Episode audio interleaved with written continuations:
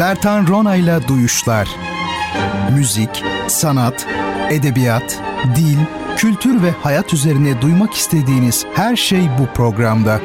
Bertan Ronayla Duyuşlar her çarşamba saat 22'de Samsun'un Gerçek Radyosu'nda. Bertan Ronayla Duyuşlar başlıyor.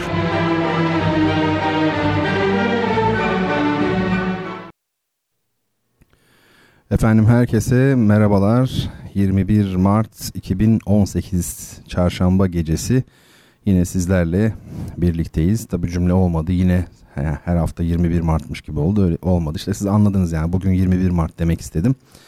Ee, saat 10'da çarşamba geceleri buluşuyoruz. Yine sizlerle birlikteyiz. Jenerikte de duyduğunuz gibi müzik, sanat, edebiyat üzerine konuşacağız ama e, duymak istediğiniz her şey diyor. Ben yeni fark ediyorum bunu yani. Bazen öyledir. Gözümün önündeki şeyleri ben yıllarca fark edemem. Duymak istediğiniz her şey. Belki de duymak istemediğiniz şeyler yani. O da olabilir. Çünkü farklı bir şey bekliyorsunuz mesela. Değil mi? Zaten herkes aynı şeyleri duymak isteseydi dünya cennet olurdu. Cennet gibi olurdu yani değil mi? Peki umarım iyisinizdir efendim. Görüşmeyeli. Bu gece yine işte kendi konularımız neyse onlardan e, bahsedeceğiz. Bizi heyecanlandıran, mutlu eden şeylerden söz edeceğiz. Twitter'da, Instagram'da Bertan Rona adresindeyim. E, e-mail adresim de bertanrona@gmail yani gmail denilen şey var ya o işte gmail.com. Orada da yani Bertan Rona aslında. E, bu programda Twitter, Instagram'ı kullanıyoruz. Bildiğiniz üzere belki ilk defa dinleyenler vardır programı. E, onların da bilgisi olsun. Çeşitli hediyelerimiz oluyor, mütevazı hediyeler. E, bir takım sorular soruyoruz. O soruları Twitter üzerinden cevaplıyorsunuz ve böylelikle kitap kazanıyorsunuz. E, Twitter'dan mention olarak ilk cevaplayan e, kişiye hediyesini göndereceğiz. Bu gece Montaigne Denemeler kitabını, e, Ömer Hayyam'ın rübailerini yani dörtlüklerini ve e, bana ait İstanbul Koşukları adlı kitabı o da edebiyat kitabıdır. E, bu üçünü hediye edeceğiz. Dolayısıyla üç ayrı sorumuz var demektir. Verilecek üç tane cevap var. Her biri için ilk cevap veren kişi olmanız lazım. Şimdi geçen e, haftadan e, Merve Mutlu Hanım Sabahattin Ali'nin Kuyucaklı Yusuf adlı kitabını kazanmış idi ve Muhammed Bey, Muhammed Açıkgöz'de o da İstanbul koşuklarını kazanmış idi. Ancak adreslerini onların ben daha geç alabildiğim için onların e, kargoya verilmesi yarına kalmış oluyor. Bu vesileyle genel bir duyuru yapayım. Ben çarşamba geceleri programın ardından e, radyodan ayrıldıktan sonra ancak bir sonraki hafta çarşamba geliyorum. Program için geliyorum yani hafta içinde uğramıyorum. Ee, öyle olunca tabii ben buradan ayrılana kadar e, adresleri alabilirsem ancak arkadaşlarıma e, o şekilde verebiliyorum. Böyle bir durum var. O bakımdan e, kitap kazanan dostlar, dinleyiciler e, adreslerini hemen bertanrona.gmail.com adresine yazabilirlerse böylelikle gecikme olmaz. E, Ayşegül Hanım, Ayşegül Özdoğan onun kitabı maalesef bir hayli gecikmiş. E, ben şaşırdım. E, kargo geri de getirmemiş kitabı. Kitap piyasada yok sizin anlayacağınız. E, kargoya verilmiş tabii ki zamanında verilmiş ama henüz geri de gelmemiş. Ayşegül Hanım merak etmesin o işin peşinde arkadaşlar. Tabii ki bakacaklar. Ee, siz bu haftaki sorulara da yoğunlaşın. Ee, kitap mesele değil istediğimiz kitap olsun yani zaten hep göndeririz faiziyle beraber öyle diyeyim. Ee, böylelikle bu üç duyurumu da yapmış olayım çok değerli dinleyicilerime. Ee, şimdi efendim e, çok değerli dinleyicilerimizden yine e, Gülsüm Hanım e, dinler tarihinde, inanç tarihinde e, müzikle ilgili konuşursanız memnun olurum demiş dinler tarihiyle ilgilisiniz, e, müzisyensiniz. O yüzden ikisini sizden dinlemek isterim ve müzikte mitoloji meselesini de daha evvel ben söylemişim anlatırım bir gün diye. Anlatırım derken yani üzerine konuşuruz diye. Çünkü bunlar böyle bir iki saatte konuşulacak konular değil tabii. Ana hatlarıyla e, belki bahsedebiliriz. Ben bu ikisini not aldım. Aslında bu akşam dinler tarihi ve müzik üzerine konuşmayı düşünüyordum ama e, birikmiş konularımız var. Haftaya dinler tarihi ve müzik üzerine e, konuşacağım mutlaka. Müzik ve mitolojiyi de belki e, bir sonraki hafta e, ele alabiliriz. Öyle düşünüyorum. Şimdi bugün 21 Mart. E, 21 Mart ne demek? İşte Nevruz demek hepimizin bildiği Nevruz Bayramı. Onun üzerine belki birkaç düşünce serdetmek iyi olabilir. Benim çok sık kullandığım bir cümle vardır. Beni tanıyanlar bilirler. Ben de fark ettim yani çok sık e, sarf ediyorum bu cümleyi. E, geçmişin olaylarına bugünün gözlükleriyle bakıyoruz derim. Hata ediyoruz manasında ya da biz e, arkaik dünyayı modernizm gözlükleriyle anlayamayız deriz. Bu çok genel bir şey. E, bugünün insanları olarak e, kendi kanılarımızı, işte görüşlerimizi, alışkanlıklarımızı terk etmeden geçmişi anlama imkanına sahip değiliz. Bu çok önemli bir şey. Şimdi 21 Mart'ı insanlar boşuna kutlamadı. Mesela modern dünyada, bugünkü dünyada 21 Mart kutlanmazdı belki. Belki değil, kutlanmazdı. Yani eğer böyle bir bayram olmasaydı.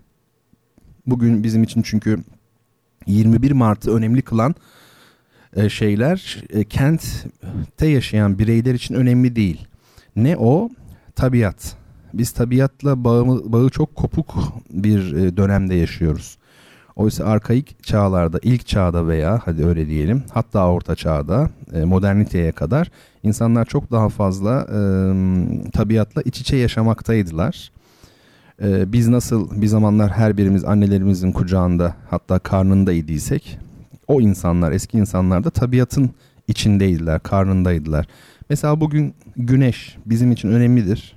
Şüphesiz güneşli olduğu zaman hava kendimizi mutlu hissederiz, dışarı çıkarız filan vesaire. Hala modern kent hayatında güneş önemlidir. Kendini hissettirir. E, ama eski insanlar için güneş çok daha başka bir şeydi. Zaten öyle olmasa tapmazlardı güneşe. E, tabiatın içinde yaşıyor çünkü insanlar kış, yaz mesela bizim için nedir? Kış, ay ben kış mevsimini çok severim ya da ay ben yazı severim şekerim falan sohbetleri var ya. Sadece bir e, hobi gibi bir beğeni meselesi adeta. Çünkü kışın üşümüyoruz. Yani ısınma imkanımız zaten var. Yazında klima e, var. Geceler gündüz gibi her taraf aydınlık. Gece saat e, atıyorum 3'te sokağa çıktığında ben karanlıkta yürüyemem diyen var mı? Yok. Aslında bu çok ilginç bir şey. Aslında yürüyemememiz gerekir yani normalde. Öyle söyleyeyim. E, dolayısıyla kış, yaz, gece, gündüz bunlar çok önemli. Mesela biz kaloriferle ısınıyoruz diyelim ki. Evin içinde ateş olmadan ısınmış oluyorsunuz. Ya da e, lambayla aydınlanıyorsunuz. Ateş olmadan aydınlanmış oluyorsunuz ki normalde aydınlık ve ısı kaynağı ateştir. Doğal olan budur. O yüzden Vesta diye bir şey vardı. Ocak tanrıçası ona da tapıyordu insanlar. Boşuna değil bunlar. Tarım ne demektir mesela? Eğer tarımla ilgili, ilgileniyor olsaydık biz hepimiz, şu an beni dinleyen herkese söyle, söylüyorum bunu. O zaman sizin için Eylül ayı çok önemli olacaktı. Hasat, bağ bozumu, bilmem ne. Onlarla ilgili belki kutlu günlerimiz olacaktı. E, öyle değil mi? Şöyle düşünün yani şimdi kalabalık yerlerde yaşıyoruz. Çok daha insanların kopuk olduğu, birbirinden uzak yaşadığı bir ortamı hayal edin. Bir tepede bir ev, öbür tarafta bir ev falan vesaire. Dolayısıyla bir yabancılar her an gelebilirler, birileri. Gelip sizi öldürebilirler. Eşinizi götürebilirler. Yani korkunç bir şey. O zaman ne oluyor mesela? Erkek evlat sahibi olmak kıymetli oluyor. Neden? Çünkü kendini güvende hissediyorsun. 50 tane torunun çocuğun varsa mesela o daha güvendesin. Her birinin elinde bir kılıç var. Onlar işte saban sürüyorlar, bir şey yapıyorlar filan vesaire. Mahsul çok önemli bir şey ve doğurganlık o anlamda önem kazanmış oluyor. Bu defa kadına tapıyorsun. Bu çok böyle hani şey yaparak şablon şeklinde anlatıyorum ama aslı doğrudur. Dolayısıyla 21 Mart nedir? Ee, gece ve gündüz eşitliği. Artık yarın yani 22 Mart e, gün daha uzun bir gün olacak. Gün ilk defa geceyi geçmiş olacak. Ekinoks eşitlenmiş oldu. Bu tabii bütün dünyada o bakımdan kutlanan bir şey. Özellikle Asya halklarında. Çünkü Afrika'da falan olamaz orada tarih başka biliyorsunuz yani. Orada 21 Mart sonbahar oluyor. E, efendim e, özellikle Asya halklarında tabi Asya deyince de akla Ruslar, Türkler gelir ağırlıklı olarak tabi Çin falan da gelir de e, Türkiye kavimlerde de çok yaygın. Orta Doğu halklarında da çok yaygın. 21 Mart bu şekilde kutlanmaya başlanmış. Şimdi bütün toplumlarda var Nevruz o anlamda. Bunu böyle bir milli mesele haline getirmeye de gerek yok. Yani bana çok komik geliyor. Daha evvel bunu yemeklerle de ilgili söylemiştim. Şu yemek bizim, bu yemek bizim diye. Yemek kültürü coğrafidir demiştim. Bu mesele de öyle. Yani düşünebiliyor musunuz? E, dünyanın güneş etrafındaki hareketinden dolayı e, daha doğrusu 23 derece 27 dakika eğik ya bundan kaynaklı olarak 21 Mart'ta ilk defa e, şeylerin uzun günün yani başlamış olmasını bu benim bu benim diye dünya üzerinde nokta gibi olan insancıklar e, tartışıyorlar. Bu gerçekten e, akıl tutulması ve yani komik bir şey. O bakımdan tartışmayalım. İsteyen herkes tabii kutlasın. Nevruz da tabii Farsçadan bir Türkçe'ye geçmiş. Ruz gün demektir pek bilmez insanlar da bu oruç diyoruz ya oruç kelimesi. Oradaki ruç var ya sondaki o da aslında ruz o da gün demektir. Gün boyu oruç tuttuğun için. Ee, yeni gün. Nev biliyorsunuz şeydeki nev işte. İngilizce'deki new. Yani new day. Yeni yeni gün gibi bir anlamı ee, var. Ee, Igor Stravinsky'nin önemli bestekardır. Çok büyük besteci Igor Stravinsky'nin Bahar Ayini diye Türkçe'ye çevrilen Le Sacre du Printemps diye bir eseri var. 20. yüzyılın en büyük müzik yapıtı hangisidir diye sorsanız e, müzisyenler, müzikologlar bunu söyler e, bu eseri söylerler. Aslında orada anlatılan da işte bu 21 Mart'taki uyanış, ilkbahar meselesi. Yani bahar ayini dediği o. O yüzden daha evvel de söylemiştim. Belki Nevruz Bayramı diye Nevruz veya sadece Nevruz diye çevirmek e, daha doğru olabilir diye düşünmekteyim. E, 21 Mart'la ilgili birkaç şey söylemiş oldum böylelikle. Yorgo Seferis'i bilir misiniz bilmiyorum. Yorgo Seferis çağdaş e, Yunan şiirinin önemli isimlerinden biri. Kavafis, Seferis, Ritsos gibi büyük e, temsilcileri var bu Yunan şiir akımının e, çağımızda. Onlardan biri Yorgo Seferis. Ben Yorgo Seferis ile ilgili bir kitabım var benim. E, bütün şiirlerini içeren bir kitap. Özdemir İnce ile Herkül Millas'ın beraber çevirdikleri e, bir kitap bu. Oradan Yorgo Seferis ile ilgili size birkaç şey söyleyeyim. Bakın ne kadar bizden gelecek şimdi Yorgo Seferis. 1900 yılında nerede doğmuş? İzmir'de doğmuş ve Birinci Dünya Savaşı'nın başlamasıyla birlikte Atina'ya göçen 1922 bozgununu Paris'te yaşayan Seferis nedir 1922 bozgunu? İşte şeylerin Yunanlıların Anadolu'dan e, sürülmesi yani sürülmesi derken savaş Kurtuluş Savaşı yani. Seferis 1930 kuşağının öteki şairlerine göre bir bakıma tırnak içinde çifte kavrulmuş sayılabilir. 1930 kuşağının yaşadığı duygusal ve düşünsel depremi yaşayan Seferis bu yaraya başka bir yarayı da eklemiştir. Çünkü doğduğu karşı kıyının öteki yaşamını ve öteki yaşamdaki evi hiçbir zaman unutmamıştır. Bu üç olgu Seferis'in şiirinin temel izlekleri arasında yer almaktadır. Ev dediği İzmir tabii ki. Seferis'in 14 yaşında İzmir'den ayrılması daha sonra aradan 4 yıl geçmeden 1918'de Paris'e göçmesi, 1924 yılına kadar Yunanistan'dan uzak kalması, daha sonra diplomasi mesleğine girerek dış ülkelerde çalışması, 2. Dünya Savaşı sırasında sürgündeki Yunan hükümetiyle birlikte Mısır, Güney Afrika ve İtalya'yı dolaşması, şiirinde belli bir göçebelik ve göçerlik duygu ve düşüncesinin yer etmesine yol açmış ve buna koşut olarak ev ve yurt tutkusunu bir denge öğesi olarak kullanmıştır. Bu gezginlik çok önemli bir şey tabii şairlerdeki görünüm. Yani iyi ki diplomat olmuş. Çünkü geziyorsunuz daha kozmopolit oluyorsunuz. Öbür türlü daha yerel, daha taşralı kalıyorsunuz. Mesela Türk Edebiyatı'nda şöyle bir düşünün. Ee, Nazım Hikmet e, kendi e, siyasal yaşamından dolayı çok gezmek zorunda kalmıştır. Gezmiştir veya sürgündür, şudur, budur, başka yerlere gitmiş. Özellikle Doğu bloku ülkelerini tabii çok gezmiş. O yüzden onun şiirinde özellikle son dönem şiirlerinde ciddi bir e, kozmopolitlik vardır. Bir dünya vatandaşı gibi hissedersiniz onu okurken. Yani şiirlerinin konuları, temaları, cümleleri, kişileri böyledir. Yahya Kemal de diplomattı biliyorsunuz. Belli bir tarihten sonra yazdığı şiirlerin e, Yahya Kemal'in şöyle bir bakın işte İspanya meselesi gelir işte e, Çekoslovak ya da efendime söyleyeyim pek çok ülkede yaşadıkları da Yahya Kemal'e farklı bir görünüm kazandırmıştır. Yani onun ilk dönem şiirleri Başka onda zaten fena kavramı yani fanilik insanın e, geçiciliği e, İslam inancıyla e, birleşerek e, hep tabii var. ilk şiirlerinde ilk döneminde de var. Sonra işte bu gezginlikle beraber herhangi bir yere ait olamayış veya vatanın uzakta olmasıyla birleşip çok farklı bir e, böyle çeşni renk e, katmış oluyor Yahya Kemal'in şiirlerine. E, şöyle bir bakalım. Seferis çağdaş Yunan şairlerinin çoğunda görüldüğü gibi Helen, Grek, Yunan geleneğine bağlıdır ama onda Greklik daha ağır basar diyor. E, Grek ne demektir? E, Yunan'dan farkı nedir? Bunlar e, çok önemli şeyler. Grek kelimesi ne zaman icat edildi?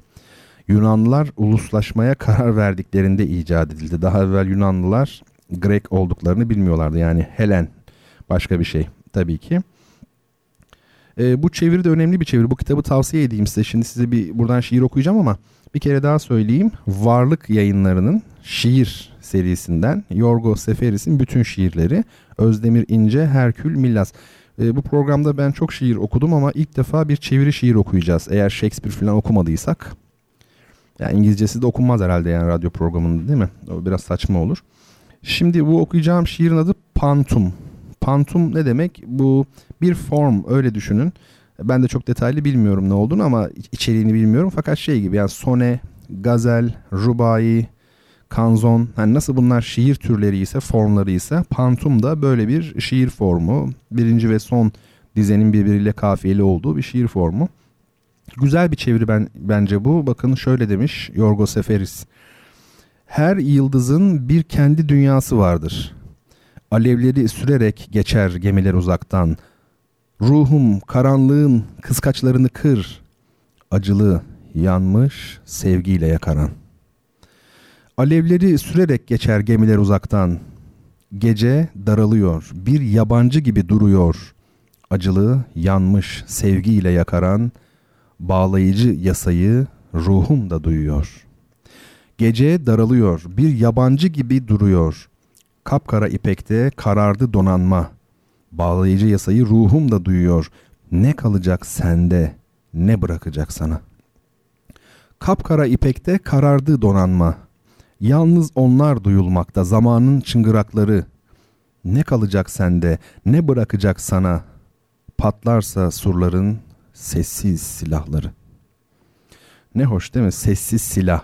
Bazen soruyorlar böyle genç arkadaşlar şiirlerini getirenler oluyor imge nedir falan vesaire. Vallahi bilmiyorum nedir. Yani onu zaten net bir şekilde tanımlayabiliyor olsaydık o tarife göre herkes bulurdu bir şeyler. Alın size sessiz silah. Mesela şiiri güzelleştiren yerler neresi olabilir? Ne diyor? Ne kalacak sende ne bırakacak sana. Veya işte patlarsa surların sessiz silahları. İşte böyle bir şeydir yani çeviriye rağmen biz bunun iyi bir şiir olduğunu hissediyoruz. Bir de Yunancasını okusak kim bilir bilsek yani ne güzel olur değil mi? Peki efendim. Şimdi soruya gelelim mi şu meşhur hediyelerimiz var ya bizim e, o sorulardan birine gelelim. Ne güzel demiş Emre Bey. Göçebe şair Seferis ismiyle müsemma demiş. Aynen öyle Seferis. Muhtemelen de şeydir zaten yani Türkçeden geçmedir diye düşünüyorum Seferis. Nadiren istisna olabiliyor böyle benziyor ama e, çıkmıyor öyle. Dikkatli olmak lazım söylerken ama hani seferden türemiş olsa e, şaşırmam yani o anlamda söylüyorum. Şimdi efendim e, sorumuza gelelim. Sorumuz şöyle. Montaigne'in Denemeler kitabını kazandıracak size. Fotoğrafını paylaştım. Böylelikle iyice iştah kabartıyorum. Hani yemeği gösterir gibi öncesinden. Soru şöyle.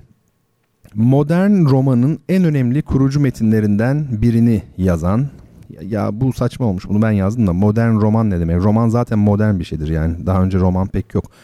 İşte romanın diyelim en önemli kurucu metinlerinden birini yazan aslında ilk roman kabul edilen romanı yazan İnebahtı Deniz Savaşı'nda Venedik saflarında Osmanlı donanmasına karşı çarpışırken göğsünden vurulan, sol elini kaybeden, büyüklerin en büyüklerinden olan ünlü İspanyol yazarın adı nedir?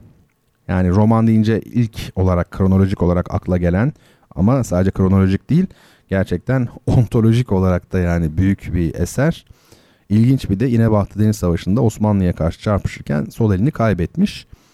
Ünlü İspanyol yazarın adı nedir diye sorduk efendim. Şimdi müziğimize geçeceğiz yavaş yavaş. Önce e, o müzik hakkında kısacık konuşayım. Hani şeyler vardır ya böyle piyasada artık piyasa diye bir şey yok. YouTube'da öyle diyeyim yani. The Best of Classical Music dedikleri işte e, klasik müziğin en iyileri bin parça, yüz parça falan gibi. Yani en ünlü klasik müzik parçalarının temasından dolayı popüler olmuş parçalar bunlar. Efendim e, o tür bir eser dinleteceğim size. Bu eser e, ünlü Fransız besteci Dolib var. Delibes yazılıyor. Dolib diye okunuyor. Fransızlar biliyorsunuz garip adamlar. Dolib demişler. E, Dolib'in Lakme diye bir operası var. Hatta bu operada çok sağlam aryalar da vardır. Soprano için acayip bir arya var felaket. Neyse o ayrı bir şey. E, bu operadan Lakme operasından Çiçeklerin düeti var. Çok meşhur. Temasını duyunca belki siz de hatırlarsınız. Veya bilmiyorsanız da ilk defa dinleyeceksiniz. Artık unutmazsınız yani çok güzel. Orada kimler söylüyor şimdi? Anna Netrebko soprano ve Elina Garanca mezzo soprano. Bunlar da işte bu yılların hani bazen sorulur ya şöyle sorular. Ya şimdi Beethoven gibi besteci var mı veya Maria Callas gibi şarkıcı var mı diye. Bence Callas gibi şarkıcı yok ama yani bu yılların işte büyük sopranosu, mezzo sopranosu olan e, şarkıcılar bunlar. Şimdi güzelce bir dinleyelim.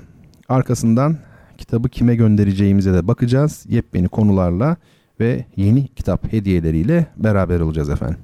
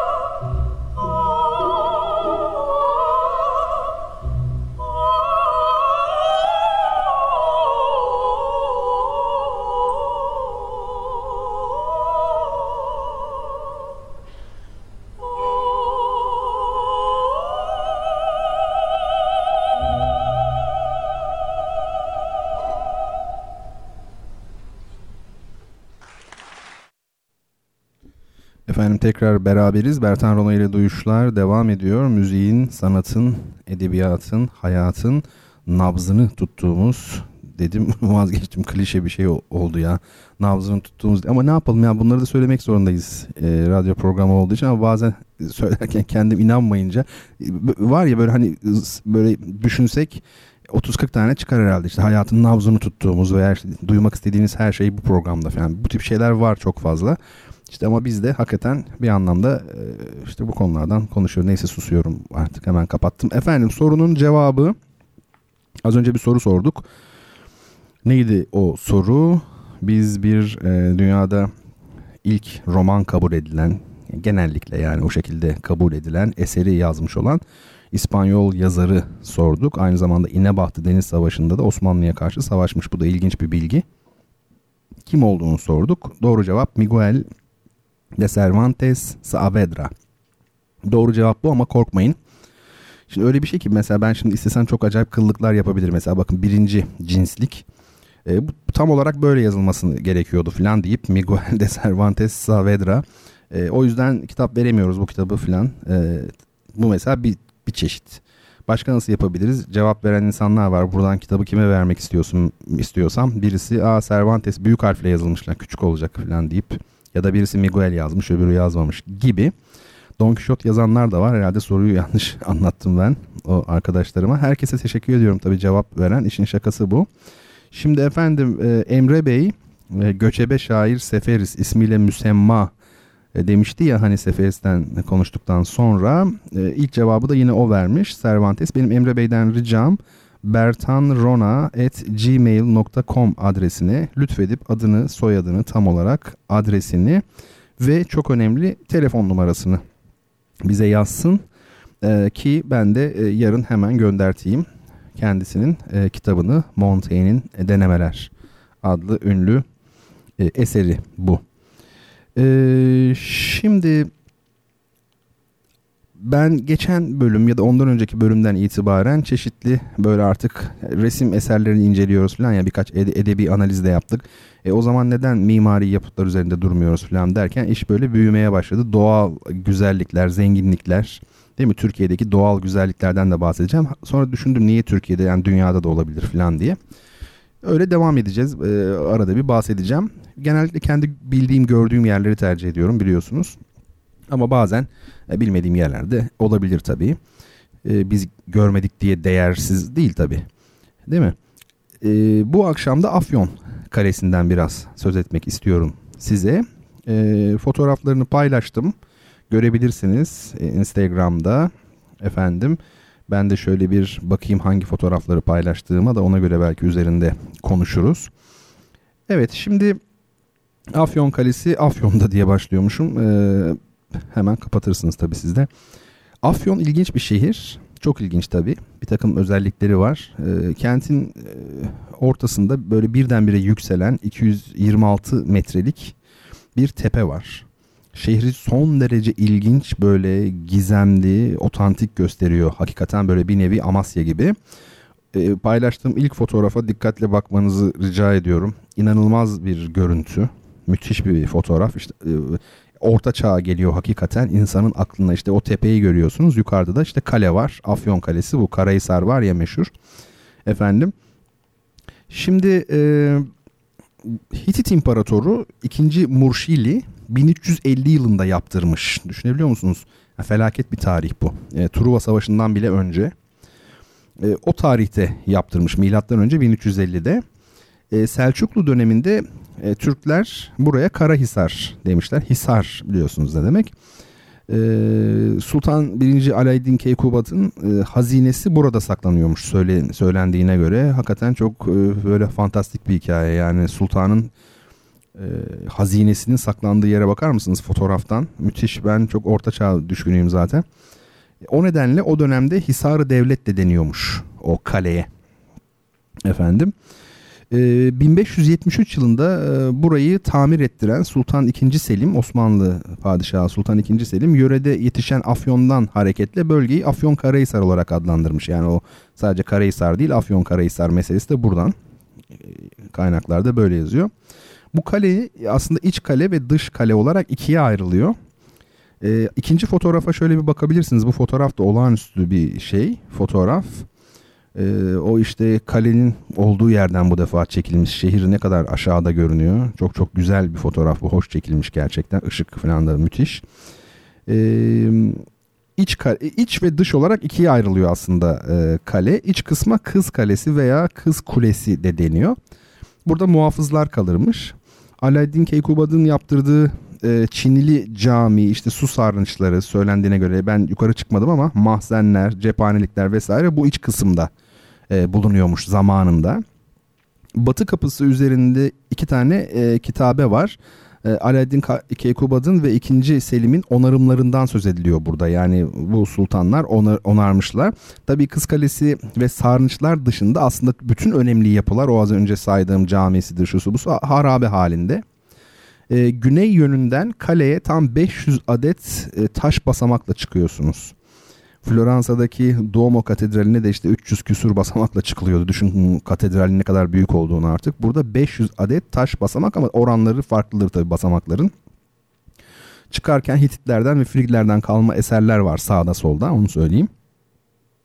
Battal Gazi'den Hazreti Ali'ye çavuş başına kadar böyle pek çok kahramanlık efsaneleri anlatılıyor şeyle ilgili kaleyle ilgili. Bunların bir kısmı çok komik hikayeler. E, şimdi anlatmayayım ama hani böyle şey Bizans prensesi Battal Gazi'yi kareden görüp yani Battal Gazi kuşatmaya gelmiş orayı almaya ama o kareden görüp aşık oluyor Battal Gazi'ye falan. Şaka yapmıyorum şey yapıyor böyle e, kalenin kapısının olduğu bölgeyi hani şuradan gir burada planlarını yani böyle bir taşa bağlayıp atıyor. Battal Gazi'nin başına geliyor bayılıyor falan. Yani böyle e, melodram gibi neredeyse ilginç. Haksızlık etmişiz yani Malkoçoğulları falan filmlerini. E, böyle şeyler. E, günümüzde bu bölge nasıl? E, fotoğraflara da şöyle bir bakalım arka arkaya. Benim ilk iki fotoğraf çok hoşuma gidiyor. 3-4 de fena değil gerçekten güzel. Bir de bu paylaştığım 5. fotoğraf var. O da çok hoş. Çünkü hayatın içinden bir kare o. Yani fotoğrafçılık yapmak için çekilmemiş gibi duruyor. Kale çok güzel görünüyor. Bakın orada iki tane bir teyze var, bir ablamız var. Değil mi? Oturmuşlar böyle. Biraz daha gerçekçi yani o yönüyle güzel o fotoğrafta. Bir de böyle şeyler var, evler var, bakın sokaklar var. Bunların hepsi herhalde photoshoplu ben internetten buldum bu ikisini özellikle. Şey bu yani ikisini derken bu e, sokaklar, renkli evler falan var ya o kalenin kaleye yaklaştığınız zaman yani aslında şehrin böyle dış sokakları oluyor artık. Oralarda böyle çok e, hoş gerçekten cumbalı evler, sokaklar kendine özgü bir şey var. Bir atmosfer var. Onu söyleyeyim. E, hak ettiği ziyaretçiyi toplamıyor aslında e, Afyon Kalesi. Daha çok bir şey yeri gibi böyle adak yeri gibi e, işte evlenmek isteyen genç bir kız yaşlı bir kadınla birlikte kaleye çıkıyor. Ellerinde kapalı bir kilit var. İşte yaşlı kadın onu genç kızın başının üzerinde açınca bir hafta içinde genç kızın talibi kapıda beliriyor falan fıstık. E, daha başka şeyler de var böyle. Ama yapısını anladınız yani genellikle böyle oluyor yani öyledir ya halkımız zaten böyle kale male şu ağaç maaç o tip şeyler olduğu zaman böyledir. İnsanların dertleri var çünkü istedikleri şeyler var korkuları var filan. Doğaldır yani böyle şeyler engel olamazsınız tarih boyunca hep vardır. Yani e, böyle bir ne deniyor ona hurafe filan denilen şeyler var çok dikkatli demek lazımdır hurafe. Yani bir şeye hurafe demek için çok dikkatli olmanız lazım birisi çıkıp mesela fizikle uğraşan veya modern bilimi çok iyi bilen bir adam çıkıp bütün tek tanrılı dinleri mensup yani buna inanan herkese e, senin yani o da ona e, hurafe diyebilir ve söyleyecek hiçbir şey bulamazsın. Hurafe der yani bu, bu da hurafe. Yani o yüzden geçmiş kuşakların e, inançlarına hurafe derken iki kere düşünmek gerektiği kanaatindeyim. Derin bir konu bu konuşulur belki. Afyon ilginç bir şey e, kent. Ben, ben birkaç defa gittim. Afyon'a gittim. Konservatuvardan orada bir çok çok çok çok güzel bir konservatuvar var. Afyon Kocatepe Üniversitesi Devlet Konservatuvarı. Oradan davet almıştım. E, workshop gibi böyle bir şeyler için. Sağ olsunlar böyle inanılmaz da misafirperver insanlar çok iyi ağırladılar bütün konservatuvar camiası. Orada mesela beni gezdirdiler. Mevleviliğin ikinci şehri burasıdır dediler Konya'dan sonra. Bunu bilmiyordum mesela öğrendim. E, tabii Afyon'un başka özellikleri de var. Kavşak olması mesela. E, pek çok yol Afyon'da kesişir yani bilenler tabii ki vardır. Afyon'un ne kadar önemli bir kavşak olduğunu. E, termal turizm meselesi var tabii Afyon'da çok yaygın. Ama e, bana anlatılan şey orada bana demişlerdi ki hocam dediler zengin Afyonlular Afyon'a yatırım pek yapmamış dediler. Yani böyle bir şey Afyon'un kendisi bir, bir anlamda sahipsiz tırnak içinde kalmış. Aslında çok daha e, gelişebilir e, Afyon. E, bir bölümümüzde de aslında Afyon Kocatepe Üniversitesi Devlet Konservatuarı Müdürü Profesör Doktor Uğur Türkmen hocamızı ben telefonla alayım istiyorum. Konservatuar üzerine konuşalım. Ee, şimdi gıyabında konuşuyorum. ne kadar ilginç değil mi? Radyo programındasın ama gıyabında çünkü dinliyor olması küçük bir ihtimal. Ben Uğur Hoca gibi bir insan görmedim hayatımda.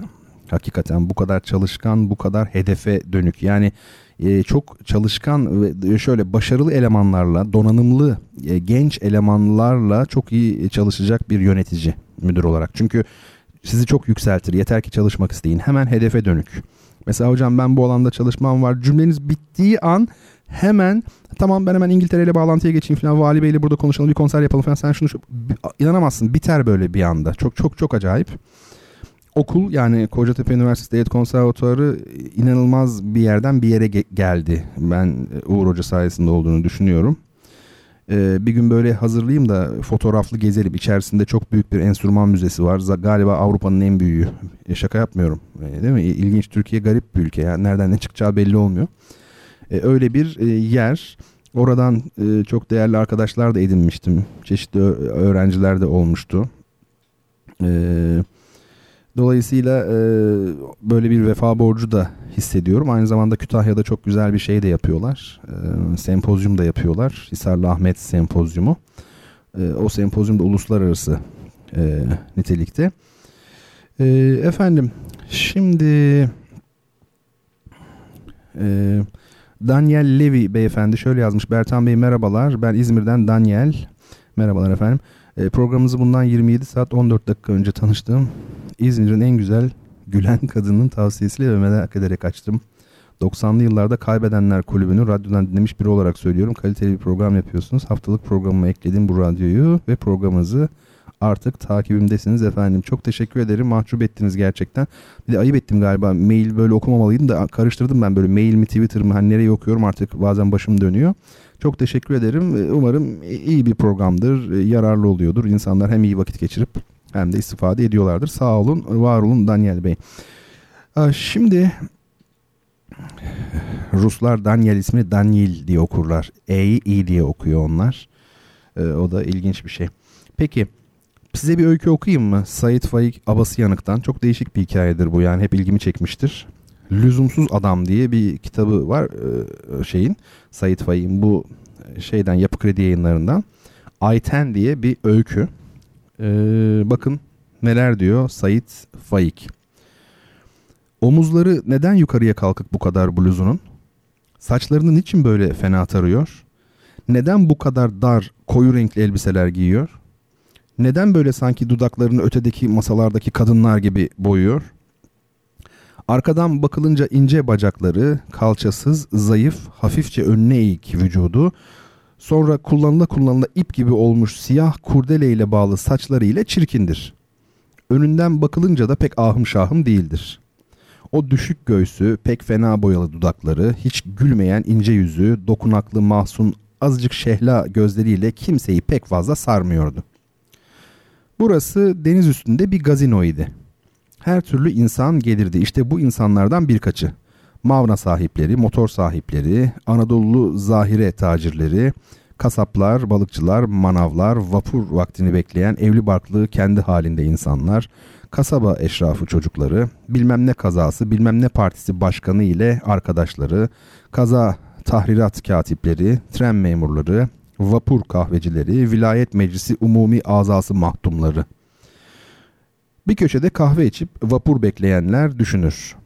Öteki köşede taşralılar bir yandan şişeleri açtırırken öte yandan yanlarındaki misvakla yıkanmış parıl parıl kazma dişli, ömründe kadın görmemiş, la havleler çeken, rakıya el sürmeyen, kafası tıraşlı, Biraz evvel yeni camide namaz kıldığı için kasketini arkaya atmış, yarı kasabalı, yarı köylü, yarı ceketli, yarı poturlu, dünyanın gidişine göre kıyamet gününü hesaplayan bir adamla alay ederler. Onun yalancıktan yaptığı saflığına gülerler bir günlük beylik beyliktir diye bir haftalık kazancını harcayanlar orta masalardan üçünü bir araya getirip sıralanmışlardır. Üsküdarlı Sevim bir sinema artisti kadar güzeldir bugün. Bakarsın hiçbir İstanbullu rejisörün tarif edemeyeceği kadar saf bir mahalle kızı haliyle insana zevk, hüzün, dostluk, kara sevda aşılar. Bakarsın Marlene Dietrich hanımın yapamayacağı aşifteliği yapar. Cigarasını öyle üfler, öylesine bacaklarını üst üste atar ki hani vapurun yarım saat sonra kalkacağını bilmese, o zamana kadar dayanacağını tahmin etmese, Şehvet Kurbanı filmini görmemiş olsa hatta hanımından ufak boylu sopa yemeyeceğini hesaplayabilse bu 28 yıllık memur efendi bile işi bir akşamlık hayatında son defa olmak üzere azıtabilirdi. Ama vapur iskele ile kahveyi zangır zangır sallardı. Bir şişe bira ile sarhoş olduğunu sanan adamcağız Üsküdarlı Sevim'in cinsi cazibesinden habersiz itiyatlarını bozu vermek hulyasını o kör olasıca kafanın içinde bir defa duydu muydu duyma mıydı? İnsan aklından bile geçirmemeli yoksa günah yarı yarıya değil bütün bütüne değil iki misli beş misli işlenilmiş kadar zevklidir. Hiç olmazsa bir yaştan sonra bu böyledir. Öyle olmasa insan iradesine sahip olamaz. Çoğu yaşlı insan işte böyle hulyalı günahlar hatta cinayetlerle avunur. Sevimi alıp gitmek sanki o kadar kolaymış gibi bir muhakeme yürütülür. Aldın gittin Sevimi diyelim. Cebinde 70 lira vardır. Sabahleyin belki 3-4 liran kalır ama cebinde bütün ayın cıgarasızlığı, bütün ay kahve içememek, sabahleyin saleple simit yiyememek, potinlerini boyatamamak, küçük oğlana leblebi ile üzüm götürememek. İşte vapurun iskeleyi bir sarması ile beraber ihtiyatlar da Kadıköy'ünden mi olur Haydarpaşa'dan mı gelir aklın bir köşesine oturur gazetelerini insan gibi açarlar. Bak biz Üsküdarlı Sevim'den ziyade fıstıkçı kızdan söz açacaktık. Sevim'i görünce unuttuk. Fıstıkçı kız uzak bir memleketten gelmişti. İstanbul'a geldiği zaman sırtında Anadolu'nun donuk sarısı, donuk kırmızısı, donuk turuncusu, can alıcı yeşili birbirine fazla gösteriş etmeden göz almadan vücuda sarılı veren bir gömleği, başında canlı kırmızı, yeşil oyalı siyah bir krep, belinde etekleri topuklarını döven pamuklu pazenden bir fistanı vardı. Kırşehir'i biz bilmeyiz, o da pek bilmiyor. Bir göl kenarı görüyor rüyasında. Bazı evler, sessiz akşamlar, kıllı adamlar, sıcak gözler, üşütücü, kavurucu bir mavilik. İstanbul'a 7 yaşında gelmişti. Kocaman kızdı ama yine hatırlayamıyor Kırşehir'i. Onu burada tam 13 yaşındayken bir bahçıvana nikahlamışlardı. Bahçıvan 45'lik bir adamdı. İlk günler bu adamdan esen bir korku sonra bir tiksinti havası ile içi dolmuştu. Günler geçmiş, 19 yaşını bitirmiş, 20'ye basmış, kocasını aldatmamıştı. Ama bırakıp kaçmıştı. Bir Ramazan gecesi göl kenarını, sessiz kasabayı hayal etmiş, bir davul sesi duyar gibi olmuş, kulağına dengi dengine, dengi dengine diye gümleyen bir davul sesi gelmişti. Gözü hiçbir şeyi görmedi. Her şeyi bırakıp kaçtı. Adam onu aramadı bile. İstanbul sokaklarına ilk düştüğü akşam talihinden buraya düştü bereket. Onun dar bir alnı, bu alnın içinde üç kırışığı vardı. Siyah, simsiyah saçları ne keskin hatlarla o alnı keser biçer, oraya bir güzellik, bir insanlık mimarisi kurardı. Güzelleşmeye alnından başladı. Sonra dudaklarını öyle kocaman kocaman boyamadı. Yürek biçimi yaptı. Zaten o dudaklar öyle yürek biçimindeydiler aslında. Hele kenarları yukarıya doğru bükülmüş, arzu ile kabarıktılar. Onun en güzel yeri elleriydi. Bu oyuncakları hiç kimse, hiçbir kocaman çocuk kurup işletememişti daha. Onlar insana bakmak, insanı değiştirmek, onlardan gelecek her şeyin tadını arttırmak için yapılmıştı. Bardakları koyarken, fıstık tabağını oturturken, para alıp verirken insana değse, insanın değişmemesine, peri padişahının oğlu olu vermemesine şaşardım. Gitgide birçok şeyler öğrendi ya, önce gülmesini öğrendi. Mahzun, zarif bir gülüş buldu o ağız. Nereden nasıl getirdiler bu gülüşü de oraya oturttular bunu öğrenemedim. Kadınlığın, güzelliğin sırrı. Bir sene kahvemi içerken onu seyrettim. Her gün bir zariflik, bir güzellik, bir buluş, bir başkalık gelip ona kuş gibi yuva yaptı. Herkesle görüşmezdi. Bir dostu vardı. Bu sarışın, kaytan bıyıklı, iri yarı, bob stil, açık kahverengi ceketli bir mektepli oğlandı. Ayakkabıları podüsüet, altları kalın kırmızı lastikliydi. Adam kahveden içeriye girince gülmesi, yürümesi değişir, daha da güzel olurdu. Fatma yok Ayten. Günden güne habersizce gelişmiş güzelliğini hususi bahçeler gibi yalnız ona açardı. Dün bu kıza yolda rastladım. İşinden bir saat izin almıştı. Yüzü boyasız, renksiz ama yine pek tatlıydı. Elini verdi, sıktım. Yine peri padişahının oğlu oldum sandım. Aman acele işim var dedi. Bugün pazartesi iğneye gitmeliyim. Ne? dedim. O çocuktan kaptım. Ben ona bakıyordum halbuki. Ayakkabısını bile ben aldım. Her şeyine yardım ettim. Haber vermeden sıvışınca merak ettim. Zaten şüphelenmiştim. Kanıma baktırdım dedi. Dolmuşa atladı. Evet. Ee, Sait Faik'in e, Ayten adlı öyküsü. Biraz böyle tabii e, erotik şeylerle, göndermelerle e, yüklü bir şey. Öykü. O dönemde var o tip öyküler. Özellikle Haldun Taner'de daha çoktur. E, sonda olağanüstü bir şey olmadı. Yani bir şey oldu tabii ki. Hastalık kapmış kızcağız bunu öğrendik. Yani aslında işte Kırşehir'den gelen 13 yaşındayken işte 40 küsur yaşında bir adamla evlendirilen sonra ondan kaçan e, hoş bir e, kadın e, aslında anlatılan bu ama sonunda dediğim gibi yani olağanüstü olmak e, zorunda değil. Belki de hayatın tek düzeliğini vermek istiyordu. Şimdi çok ilginç. Türkiye öyle bir ülke ki bir taraftan yaşadığımız her şeye bakıyorum. Çok ilginç geliyor değil mi böyle hani mizahımız var. Yani bu bir tek Türkiye'de olur diyoruz. Öyle olaylar oluyor ki ana haber bülteninde verilenler falan var ya.